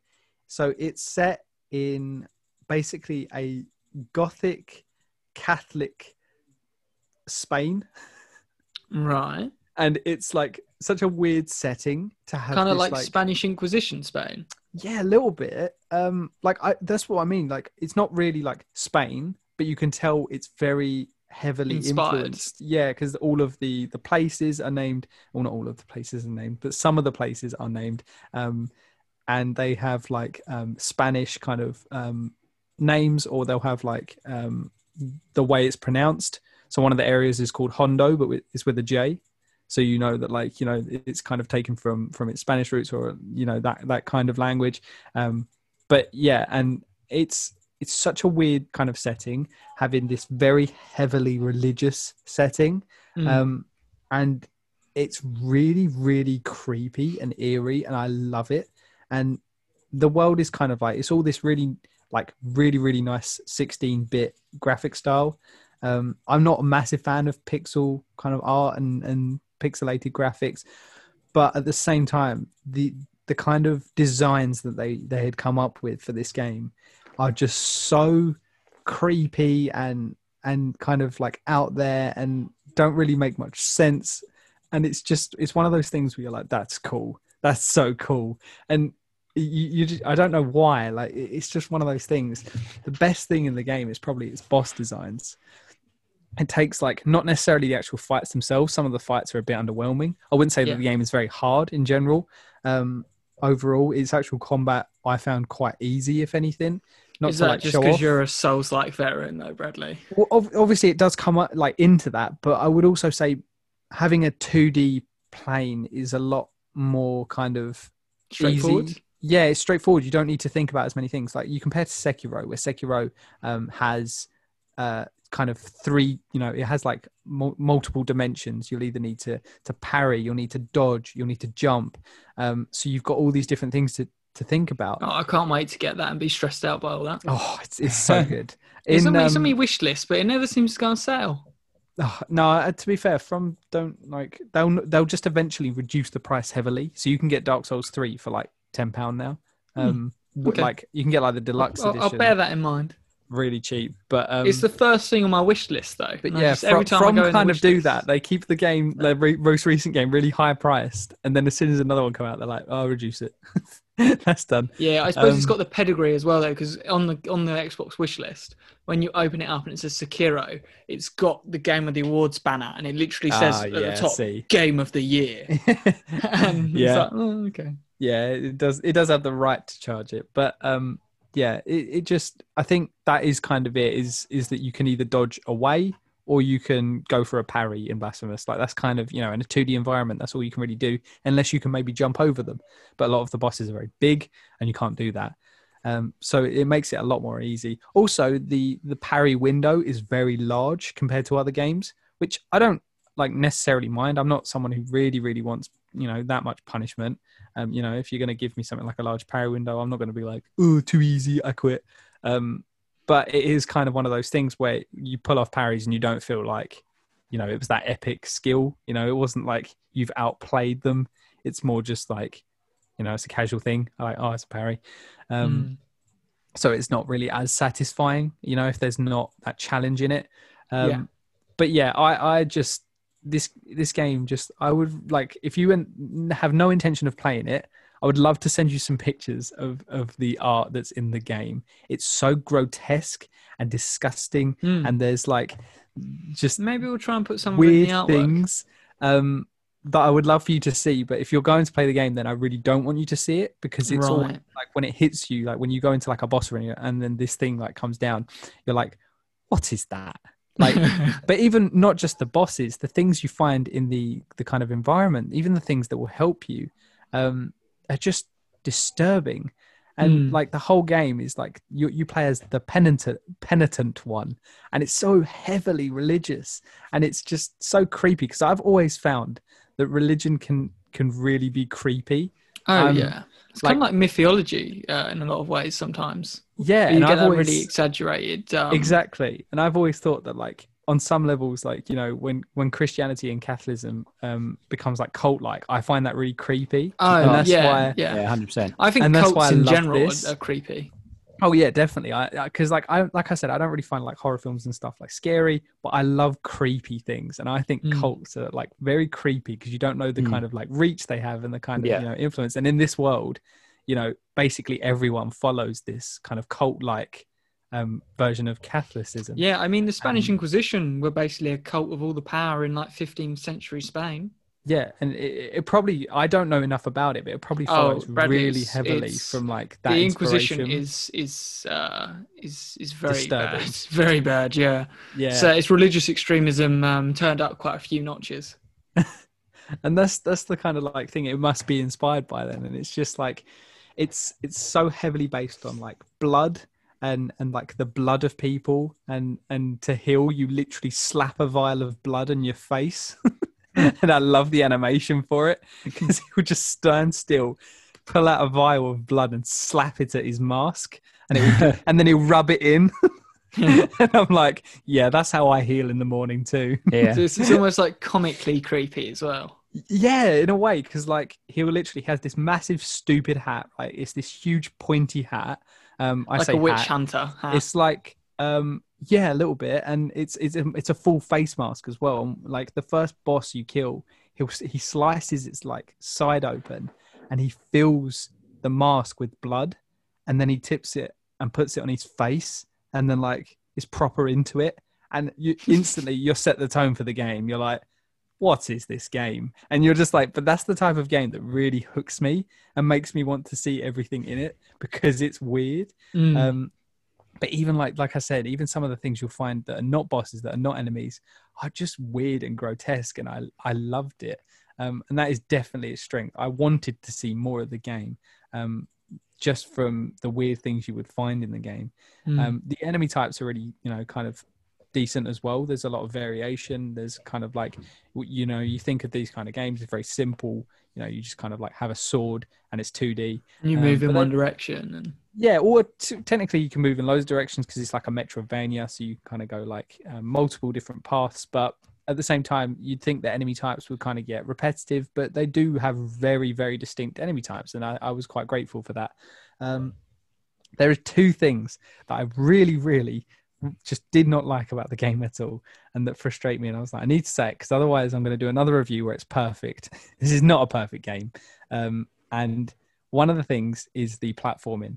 Now, apparently, pre like patch, the platforming was really, really bad, Mm. and now I like I think the platforming's okay, but what annoys me is that some of the times in the game they'll expect you to be like platforming perfect, and if you slightly slip and fall into the spikes, it's an instant death. And because it's a Dark Souls game, you have to go all the way back from the- Oh, the nearest God. bonfire. Frustrating already. Yeah.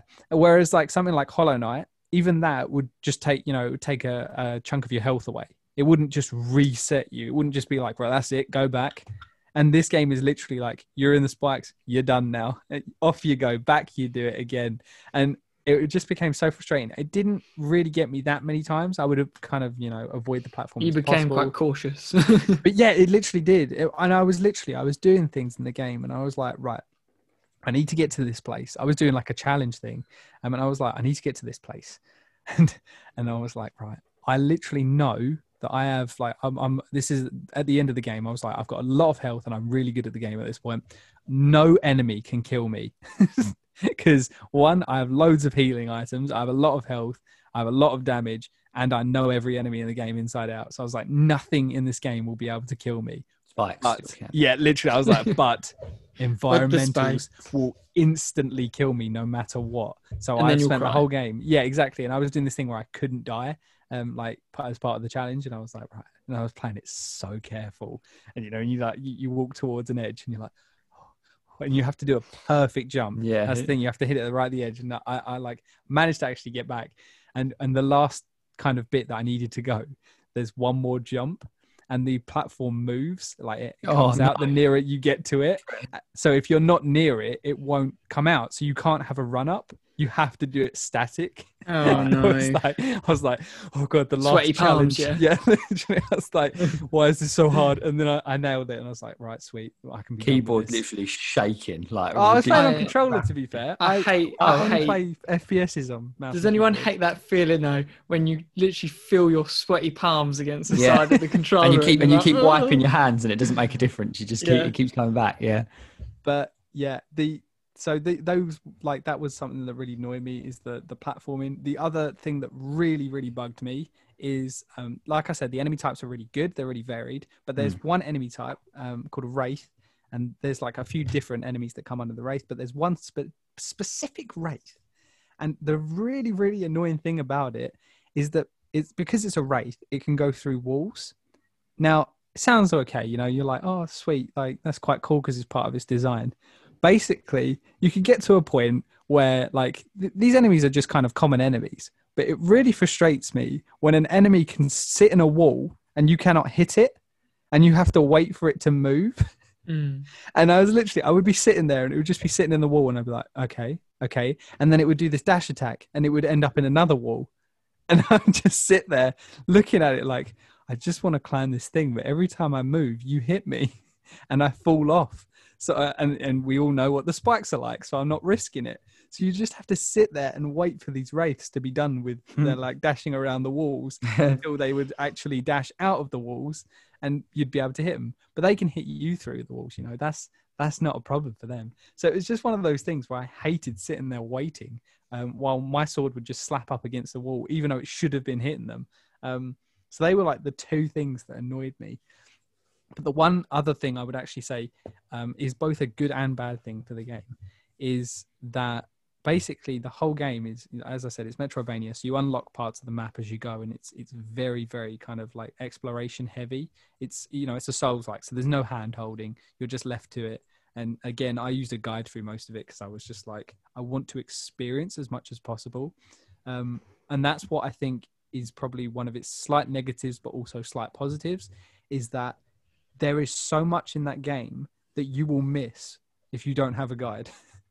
Because it's the most obscure thing that you would have to be so like overly intelligent you know to to figure out how to do a specific thing. You know you know in games where it's just like you have to bring these three items to this one place. There was a point where it was like you have to bring um, you have to get these three uh, collectibles take it to a room unequip all of your items and stand still for about 15 seconds straight Oh and then a secret door would open and i was like no no, No there's one's no figuring way that out yeah exactly i was like there's no way anybody's understood that that was what you meant to do so there was so much content in the game Mm. that i i got to experience because i used a guide that i wouldn't have otherwise and that's why one i love it because it's kind of this thing of even though you've used a guide you still feel like that's cool that's It's rewarding, cool. yeah. Still. Yeah. And then like other things you're like, that's really sad that a lot of kind of casual players wouldn't miss have- it. Yeah, wouldn't have got to do that. Like there's loads of like secret bosses, things like that. Um I know, like it's got. it's not as specific as that, yeah. But I do love when people are like people that figure out Easter eggs just off of random things like that. And I always think, how did that happen though? Like, how did you come up Yeah. with that or figure that out? Because like it's not quite as specific. But I was watching um, some Easter eggs in the new uh, Hitman Three. Um, and like just seeing what people have figured out and stuff like that. And Mhm. there's one, and it was like to activate this um, Easter egg, you have to. You're supposed to inject somebody with serum, um, and you're standing behind him in, while he's in a dressing room, and he's Mhm. try, he's trying on a suit, and you're supposed to be like helping him try on the suit, or whatever. and it says to to activate this um, thing, you have to stand behind him, staring at him for 47 seconds because Agent 47 yeah, and then it activates the Easter egg. And I'm like, but who was standing behind him for 47 seconds? Just because it says when you get right behind him, it just says inject. Yeah. yeah. So everyone's just going to walk up behind him and inject him because he doesn't try and fight back or anything. So I'm like, but who just decided they were just going to stand That's behind what him for that's always what 47 I think, seconds and yeah. think, and then and they were like, oh, I wonder if that's supposed to happen. Like, it's just bizarre. I do love that. I love it in in games where you you hear about these things that happen like years after or months after. Yeah, yeah. There, there was a thing in um, Assassin's Creed Valhalla. Have you seen that?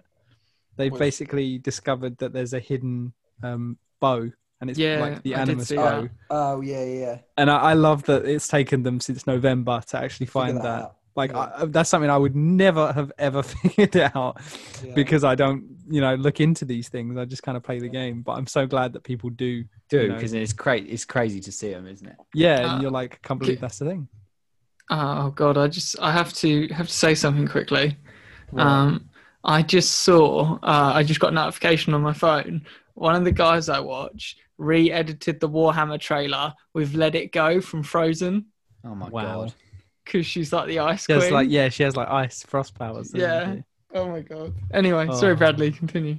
No, it's fine. I I, don't want to ramble on too much anyway. It was good to cut me off there. So overall, it is a really, really good game.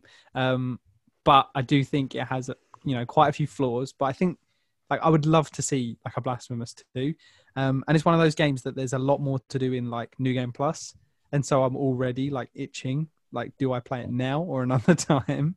Um, because I am like, oh, Mm. I am a big fan of a new game plus. yeah, me too. And that's like one of the biggest draws for me for Souls like games is, is having a new game plus. And I'm always like, do I start it then and there or do I like move on? See some some Souls like so like Dark Souls one, when you complete the game, it puts you to the beginning. Like it literally ends the credits and starts the beginning cutscene. And whenever it does that, I always end up playing at least like the first hour because I just can't help myself because I'm literally holding the controller and I'm controlling the the guy. But when it puts me back to the main menu, I then can normally pull myself away because I'm Mm. like, right, the game has told me I'm done. It's put me to the menu, so I now should leave. So Mm. at the minute I've left Blasphemous, but I haven't started anything else yet. Yeah, I keep I mean, just umming and ahhing whether to move I'm very, on. I'm very tempted to do a new game plus on Jedi Fallen Order Ah, see, because yeah, I want to run through with all the powers and just like decimate stuff. Oh, it's so good. Yeah, new new game. I Plus just, I also, I just think it'd be so silly because they'll be like, "Oh, Cal Kestis, you're a, uh, you've never finished Yeah. your training as a Padawan," Yeah. and I'm like, "No." like, like, and on the train at the first bit, like just like doing a super force push, like and throwing everyone around. oh god. But yeah, so I might I might send you some of the um some of the artwork if I like find any online that's not Yeah. too too spoilery because I don't think any I don't think you might Chris, but I don't think Jack would ever play Blasphemous. So I'll send it. Though he, though he has, he is coming round to the 2D games, Bradley. Yeah, yeah. It's maybe maybe I'll sway you. Maybe you'll both play Hollow Knight. Uh, I'm not sure about that, but we'll see. Oh, the little. I'd actually realm. quite like. I, actu- I think I'd like to You play would love because it, I really like the artwork, the, Yeah, the, exactly. uh, the style, like and I spent chibi far too long uh, Photoshop it, photoshopping the monster thing. Yeah, but I love Yeah, that. When no- I did that, Bradley, you were literally like, "Hang on, that's not supposed to be there." Yeah, because it looks so good. I was like, "Is this a is this a mod? Have you like found some weird image online from?" I felt well good about myself. I was Yeah, like, "You no. go." yeah.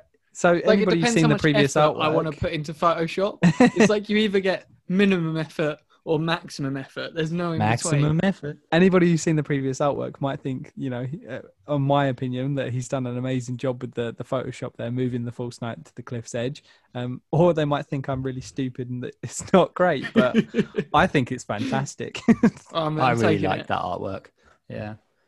Um, yeah, yeah. so that is all I have to say. move on to our third section this week. This is just going to be a little section. Yeah. It's um, really just we thought we're still in the early days of 2021, and we wanted to sort of have a look at the future um, of this year. And also, it's kind of fun because I don't know if you, either of you noticed, but all of our news pieces this week were gaining. Yeah. Mhm. We didn't Yeah, have crazy. any movie news or I mean, television I news. always do the gaming ones. I always avoid the movie ones. Yeah, I mean, there wasn't actually that much going on with the movie side of things this week, and the the gaming news news and stuff was all so good. Like we just couldn't help ourselves really. Mhm. Um, but don't worry, we have got some some movie material this week because we're going. We've chosen uh, a huge list of titles that are meant to be coming out this year, and we're going to choose what is our most slash least anticipated off of this list. So. Is it, I'll, I'll go through them all one by one, and then after I've gone through them all, we're going to choose our most anticipated and our least an- anticipated Yeah. and we can disagree. We can choose different ones. so I'll go through the list. We've got Top Gun Maverick. Mhm. We have Morbius. Mhm. We have The Suicide Squad. We Yeah. have Marvel's Eternals, Ghostbusters Afterlife, Godzilla vs. Kong, Venom, Let There Be Carnage, Jungle Cruise. The King's Man, um, Shang-Chi and the Legend of the Ten Rings, Halloween Kills, which is the next Halloween installment, Mission Impossible 7, Wow. He's got to save the world for the seventh Again. time. Um, Sherlock Holmes 3 with Robert Downey Jr., um, Chaos Walking, The Matrix 4, The Uncharted movie, Tom Holland's Spider Man 3, which uh, has a working title of Home Away from Home, which I really like. Uh, that's a fan title, but I, I really quite like Home Away from Home. Um, Mortal Kombat, uh, Fast and Furious 9, and Black Widow. wow. So there's your list. Um, right away, what's our most anticipated? Who wants to go first? Do you want me to go first? Do you, Bradley, do you want to go first? I don't want to go first. Okay, I'll go first. I'll go Go first. right.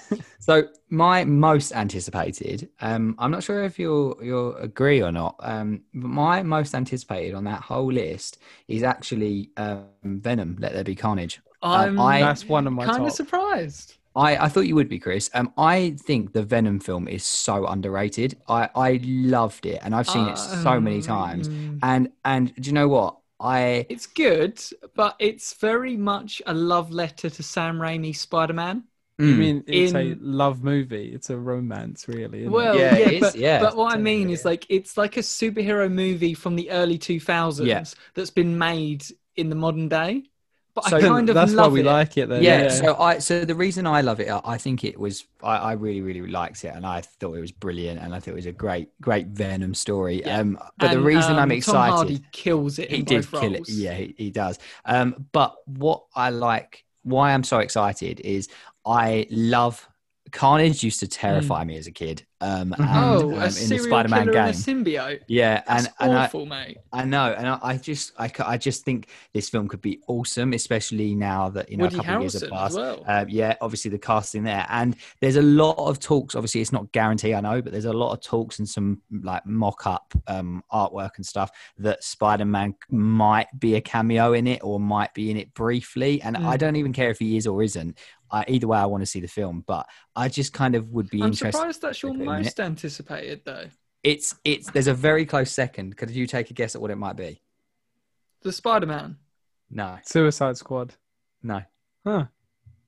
My my Morbius? sec no, my second most anticipated on that list, um, and I don't even know anything about it, um, would be Sherlock Holmes three. I think the, Oh, I think the okay, two- yeah, the they two are Sherlock good. Holmes films, good I films. have I couldn't even tell you how many times I've watched those two films. Oh, overall. really? I, I do really. I I'm not sure those if I've seen them both. Oh, I've they're seen one of them. fantastic. They are just brilliant.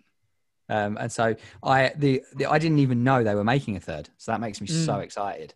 Um, Robert Downey Jr. That is like my second favorite role he's ever been. in. Yeah, next to Iron Man, I think he killed. I, it's very different Sherlock Yeah. Holmes, but it's Yeah. also the most antisocial Sherlock Holmes, Yeah. and I love the portrayal. But yeah, so that that they're my top two. Um, Okay. And and while we're talking about it, the my least anticipated, we'll do that now. Um, I don't know a lot about a couple of them on there. Like I don't know much about like a few of them anyway. But the one that really doesn't excite me at all is Ghostbusters. And I, Oh, I know, Me Okay, too. I mean that's a revival with the original Yeah. cast, though. yeah, it's for I've that never seen. Ghostbusters. That's that's the point I was about to make. What was Oh, your Bradley, that was childhood? I was about to make. What were your I- childhoods? Did your family like neglect you? What's going on? Uh, no, I was never interested by them either. Yeah, they always neither looked really was- stupid. N- I, I mean, I they are. never- They are just stupid, like fun childhood films. Hmm. Don't know. I'd probably. I suppose agree if with you that, don't have though. the nostalgia for them, then I guess yeah, they're kind of just a bit weird and a bit sort of pants. I Yeah. but I quite like the Ghostbusters movies. Oh, But yeah, that's So- me. That's me done anyway. I just never really been that interested in Ghostbusters either. But Do you want to yeah, go, Bradley, or shall I? um, I'll go because mine probably is also Venom. When I was looking at the list, um, what? Yeah, I'm like most of them. I'm kind of like either never heard of or not interested. Um, I mean, that's not surprising from you, Bradley. I'm just like Jungle Cruise. What is this?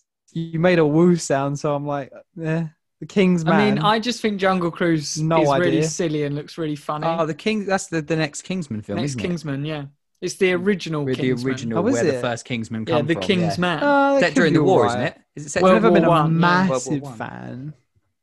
I would say like the other one, like really the good. Matrix Four, could be like, yeah, I don't know. Keanu Again, Reeves. so, so I wouldn't say that would be Venom. He shaved Um, his hair off. I'm so so sad. Oh, did did he? He's gone back to the look from. The, I mean, like, he was really, bald in the first one. Yeah, he's gone back to like it's not bald, but he's gone He's back like to like crew head. cut, yeah, Yeah. buzz cut. Um, and it's and I when I saw they were gone, and I was thinking, but they're making John Wick four, and I was like, he needs his hair back. What is happening? Oh, he's gonna have a really bad Wick. wig. He's gonna have a not. really bad You John Wick. It was always a wig.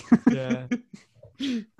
um, but yeah, that um, Spider Man obviously will be next to it for me because I love Spider Man, and it's just like you know whatever, w- just Spider Man. Um, but I'm also kind of interested by Mortal Kombat to be honest. I, I love Interest is the word. yeah, like again, th- this is why I'm still sa- sticking Utter with. garbage section. No, Oh, I'm I- like it could oh, be if good. it The is, casting I is can't wait to do alright, that. so. I would Imagine like, how yeah, I'd funny if it was in the utter garbage. Like we, we would have such a laugh doing that. wouldn't Oh, we'd have to. Hopefully, it'll be post COVID, and we could all watch it together as we? well. yeah. Uncharted would be another one that was up there for me, just out of my interest. Yeah, Just piquing my interest. But yeah, you've got like Venom's got you know Yeah. such a great setup. Carnage has always again been something that I was like Yeah. super Mm. kind of Terrified freaked of. out by as a kid, but also loved because Yeah. of that. it he was was, creepy. yeah. yeah, he was dark and creepy. Um, and Andy Serkis is um, directing it, isn't he?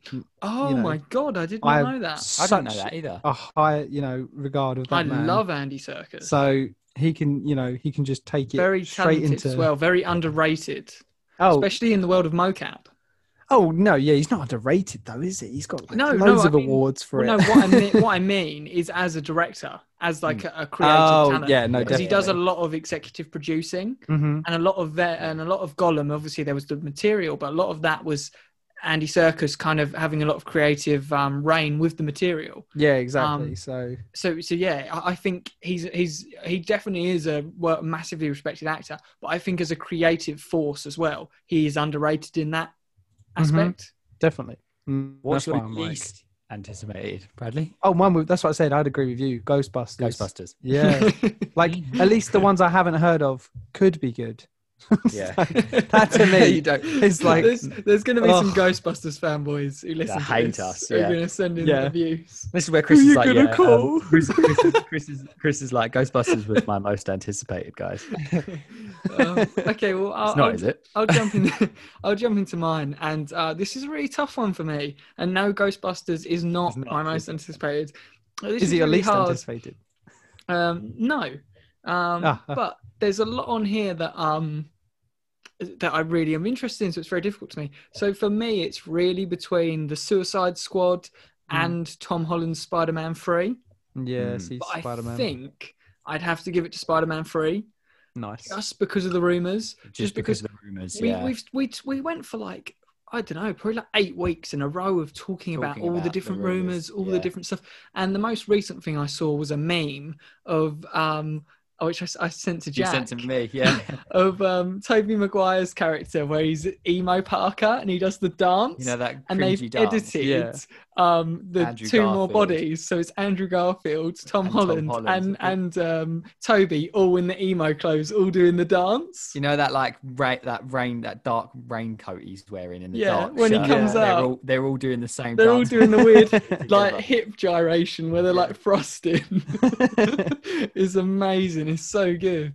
pizza time. Um, and yeah, I just and also we we didn't talk about it in the news, but Tom Holland just said um, that this is the most ambitious solo superhero movie ever created. Mm. Oh, hold on, you're, you're swaying me towards Spider Man than Venom now. So, but uh, it could. But if this is all three of our Spider Men together with all their villains Oh, in yeah. this crazy Spider Verse live action movie, this could be like my favorite comic book movie of all time. Yeah, see, Like you're easy. persuading. Persuading. Um, persuading. but I'll move on to I'll move on to what is probably my least, Least. anticipated. Um, and to be honest, I, I'm actually a little bit looking forward to Ghostbusters. So I'd to probably, be honest, I think I would have to say Ghostbusters. so I'd probably have to give it to Top Gun Maverick. Yeah. Just That Never would be seen at the Top bottom. Gun. That would be at the bottom of mine. Just as well, like, because- towards the bottom. like I like Top Gun. Um, it's very like of its time, and it's very Yeah. like ninety or uh, eighties maybe, and it's very Yeah. like weirdly homoerotic kind of like. it is, Is it? kind of yeah. There's a lot of weird sort of like. There's just some weird like bro energy going on there. Bro, there's a lot of bro energy in It's there. it's a really sort of, but it is a really fun of its Yeah. time sort of movie. But I'm kind of like I, I enjoy Top Gun, and I don't feel like I Top need Gun. another one. You don't need one. Yeah. I, I and, and also I'm like Top Gun really worked when it came out, and like a modern Top Gun's either going to fail to recapture that like feeling, yeah. or it's going to recapture that feeling and feel really And- dodgy. Yeah, and also yeah, because Top Gun of its time, the original, um, you could almost get away with the cheese and that Mm. because it was cool. Um, it, It- was it cool felt- cheese. yeah, yeah. Now I feel like this could be the what, like the cringiest thing ever. Yeah, I just I've I've just no interest in it whatsoever. No. But you know, if if, if you love Top Gun, all power to you, and I hope it's a great movie. Yeah. Yeah, so- continues. That was just a light little section um, from us of our most anticipated and least anticipated for our movies of 2021. Mhm. Next week we will follow up with a list of our most anticipated slash Oh, least this one's gonna be no, no, we will try. video This will games. Try. I, whether I can is another. Well, because Bradley's going to have an existential crisis. Yeah, crisis. Yeah. Am I'm I going gonna to literally say every game. Am I going to have to send out There like you the outline really early so you can, Yeah. you can come to terms? with Yes, you will. He needs at least the list of games. That's all he needs. Just All yeah. Hey, I don't need anything else from from the episode. I'll be just thinking about that the whole time. All right, well, No we'll- news from me today. Just just me thinking. Yeah. We'll, we'll you won't move hear on him. to the last section then. We'll move on to our quiz. Go on. Um, so it's my quiz this week. Yay! I love doing the quiz. Yeah. Um, and I thought because I'm a little fanboy who was screaming like a girl when I watched the announcement trailer, Oh I no. thought I'd do a Warhammer Fantasy quiz. Um, Oh, no, I just it. imagine you screaming like like literal screaming. I might do a eh, next time it's my quiz. I'm going to do a lumberyard um, Bezos. See who's really been paying attention. oh my god. okay, so we'll we'll go straight into this. So, Yes, um, number one, what is the dark god of plague and corruption within Warhammer Fantasy? And your options are Khorne, Nurgle, or Slaanesh. Khorne. Jesus. Um, I'm gonna go with Slaanesh. Oh, okay, so you're both wrong. It's Oh. Nurgle. I knew it wasn't Khorne. Isn't Khorne Rage? Khorne is the blood god. Blood Oh. for the blood god. He looks. for the He looks like the. Rage one in the trailer. Yes, that is Khorne. Oh. and then Wait, what? no- uh, what do you mean? So the last demon you see in the trailer when the mirror cracks Is also the one that she fights. Uh, well, it's uh, she fights a bloodthirster, but that is a Oh. greater demon of Khorne. So Okay. it's kind So of like a the same minor aspect of him. Right. It's one of his little like you could look at it as one of his little demigod demon sons. Right. Okay. So like Khorne is like Lucifer, and that's like maybe one of his like chief demons. one of his You know? children. And um, who said Slaanesh? Was that yeah. Bradley? Yeah. I That's- it wasn't Khorne. Slaanesh is the god of excess and uh, debauchery and the kinky one Oh, who like that's why I picked it. will tie you down but also like bite your head off. So like Ooh. kinky, but also you, You kind of don't die. say. So um, anyway, number two, what is Cathay? So option A is Warhammer China. Option B is Warhammer Japan, or option C is Warhammer Africa. China. It's China. It's a cafe where they all go to mingle. Bradley? China. Yeah. So you were paying attention earlier Yeah. because I told you what it was. It Only is- because otherwise I would have thought it was a cafe. Yeah. If you put that in the options, we still would have Yeah, got it I wrong. would. I still would have got it wrong. I Anyone just I refused. It's, I refused to believe. It's a place where you get coffee. Yeah. it's Like not actually everyone spelled knows. like cafe though, because it's like it's C A T H A Y. Oh, okay. It's not. It's not Oh, it's actually a like. cafe. Cafe. So, so um, question three: How does the Empire of Man win their battles? So, A, with the most advanced knights. B, they are too numerous for their enemies to handle in battle. Or C, faith, steel, and gunpowder. Faith, steel, and gunpowder. I'm going with. Wait, what were they called? Um, the Empire of Man.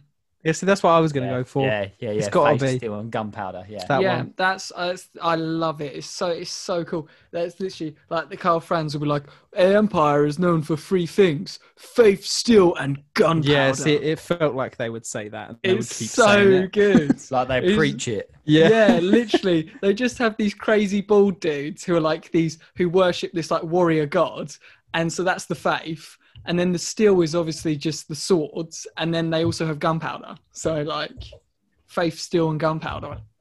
Wow. Yeah, it's great. I love I love the Empire. They're so fun. It's like how do we deal with demons? Just get a sword and get gunpowder. You'll be fine. um, it- they're not usually fine though. So uh, it doesn't work out too Funny enough. um, which of these is not a Warhammer Fantasy race? So A, the Ogre Kingdoms, B, Amazons, or C, Aelves. Bradley, do you want to go first? Um, the Amazons, Oh, okay. the Jack. Bezoses, Bezos is, yeah. the Lumberyard clan. And what, did, what was the other two options? So Ogre Kingdoms, Amazons, or Aelves. Ooh. The for the the First one. The ogre kingdoms. No, the last one. Sorry, Oh, Aelves. that's the one. Okay, cool. I was gonna say, did you not hear me talking about Shrek yeah, memes yeah, earlier? yeah, Shrek memes. Yeah, yeah. Um. Okay, so Bradley is wrong. Jack is correct. You gave it to Jack. That's not fair. That's that's biased quiz mastering. That was. Is it? But did Yeah. Jack just get confused on what? The... No, he he was so determined for the ogres, and then you. Were you, Jack? changed- No, I just got it the wrong way around. Yeah, yeah. so yeah, so obviously the ogre kingdoms are, and the Amazons are a little known faction in Warhammer Bezos. that I'm really hoping get expanded because they're basically the Wonder Woman Amazons, but like in Warhammer, and it's really fun because they just there's like lore about them just like beating up like men who go into the jungle, and it's just really cool because they're just like these like 12 foot women who are just like I'm gonna beat you up now, and I'm like that's, they're kind of cool. I like that, and they also have like laser weaponry, so cool. Um, bizarrely. Um, yeah, so and obviously the Aelves, which Jack was right with, they are from was he though? they are well, not from- really.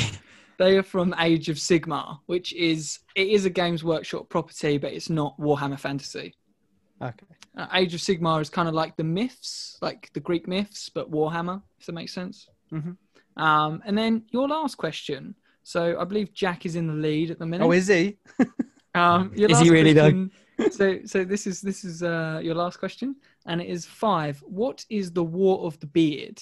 And option A is the name for the wars against the Greenskins and Skaven that led to the uh, collapse of the Dwarven Empire. B, a war between the High Elves and the Dwarves. Or C, the Dwarven name for the war that occurred during the first Chaos invasions. That last one for me. I'm gonna go with A. The name. Oh, okay. Well, you're both wrong. The War of the Damn it. Beard is a war between the High Elves and the Dwarves. Elves don't have beards. No, so the This reason is well known. the reason the reason it's called the War of the Beard is because the High Elves and um, Dwarves had a lot of tension for years because basically they pretty much conquer the entire globe between the, the two the Dwarves and the Elves, um, and they beat up chaos and become these two dominant empires. But it gets to the point where it's just them and they kind of get bored. And there's also a dark elf in the background manipulating the high elves um, and making it look like they're attacking the dwarves and stuff. It's a whole thing. But it basically culminates in the high elven king shaves off the dwarven ambassador's beard. Oh, it actually is that. Yeah. That was like in my head canon. I was like, I bet it's because someone stole a beard. Yeah, so so the am- the dwarven was. ambassador storms in, demands to know why uh, dwarven caravans keep getting attacked. The high elf king at the time is a massive douchebag and just like hates the dwarves. So he's really pissed off. This guy stormed into his chamber, so he gets his guards to hold him down, and they shave off his beard. Oh my god, it actually was. Wow. And then Disrespect. and then because of that, they have a massive civil war, and pretty much um, lead the civil war destroys both races so badly that they basically crumble each other's empires because they just have this insane stalemate where they decimate each other's empires. And then it allows Chaos and the Greenskins and the Skaven to basically pick them apart because they demolish each other in this pointless civil war. Hmm. And then it leads to the humans like rising up and becoming the great power. It's really cool. There's a whole whole thing. It's a there's a whole book series called the War of uh, the War of the Beard slash the War of Vengeance. It's a trilogy of books. It's cracking read. There's dragons. There's dwarves. There's crazy shit. There's beards There's beards or lack of. or lack of beards. That guy goes crazy and um, it, uh, dyes the rest of his hair um, orange, and he becomes the first Slayer. Uh, and he runs around with no armor on and two axes and just screams. Warhammer. Warhammer. Not Um, even like a war scream, just like a panic scream. Like, like, like chaotic one. No, because the the thing Really is with them is yeah. uh, and they're fun in Total War Warhammer because if you get a unit of Slayers, they're unbreakable, so they will fight until they die to a man. Um, and they're awesome. They're so good. They wouldn't stand a chance against our Well, Hobbit clan of no armor. ankle They've- scrapers. They've got no armor, so if you like charge them and they get hit by archers, you just watch half of them like die from like a volley. Um, but if you get them in like a good engagement against like you know goblins or something, they'll just munch through them until they all die. Hobbit one uses elven bread, stamina increase. But yeah, um, do we have any closing thoughts for the episode? I have one, and it's that I this episode has uh, got to go down as the funniest episode for me. I feel like I've we've had such a laugh over the news today, and I honestly, Yeah. at one stage, I'm not even gonna lie, I muted my mic because I was laughing so much, and I didn't want to keep laughing over Oh, Christmas. same. And I literally, I had tears streaming down my face, um, all over um, Bezos's army of uh, lumberyard workers. Uh, intensity. So I was just reading through the website and it's just so funny. It's just like our community of lumberyard developers. went from Crytek as well. Like Crytek, Such so, a cool so name, cool so like name. modern, so like engaging. I'm so glad I looked it up. lumberyard. It's wood something. No, it's lumberyard. Well, it's got than wood woodshed. involved. Yeah. Yeah, woodshed. Oh god. Anyway, that's all my closing thought. There. Yeah. the So we episode. we've had fun this week, and we hope you all have as well. hmm have a good laugh with us. Yeah. See you later, guys. Bye. See you later.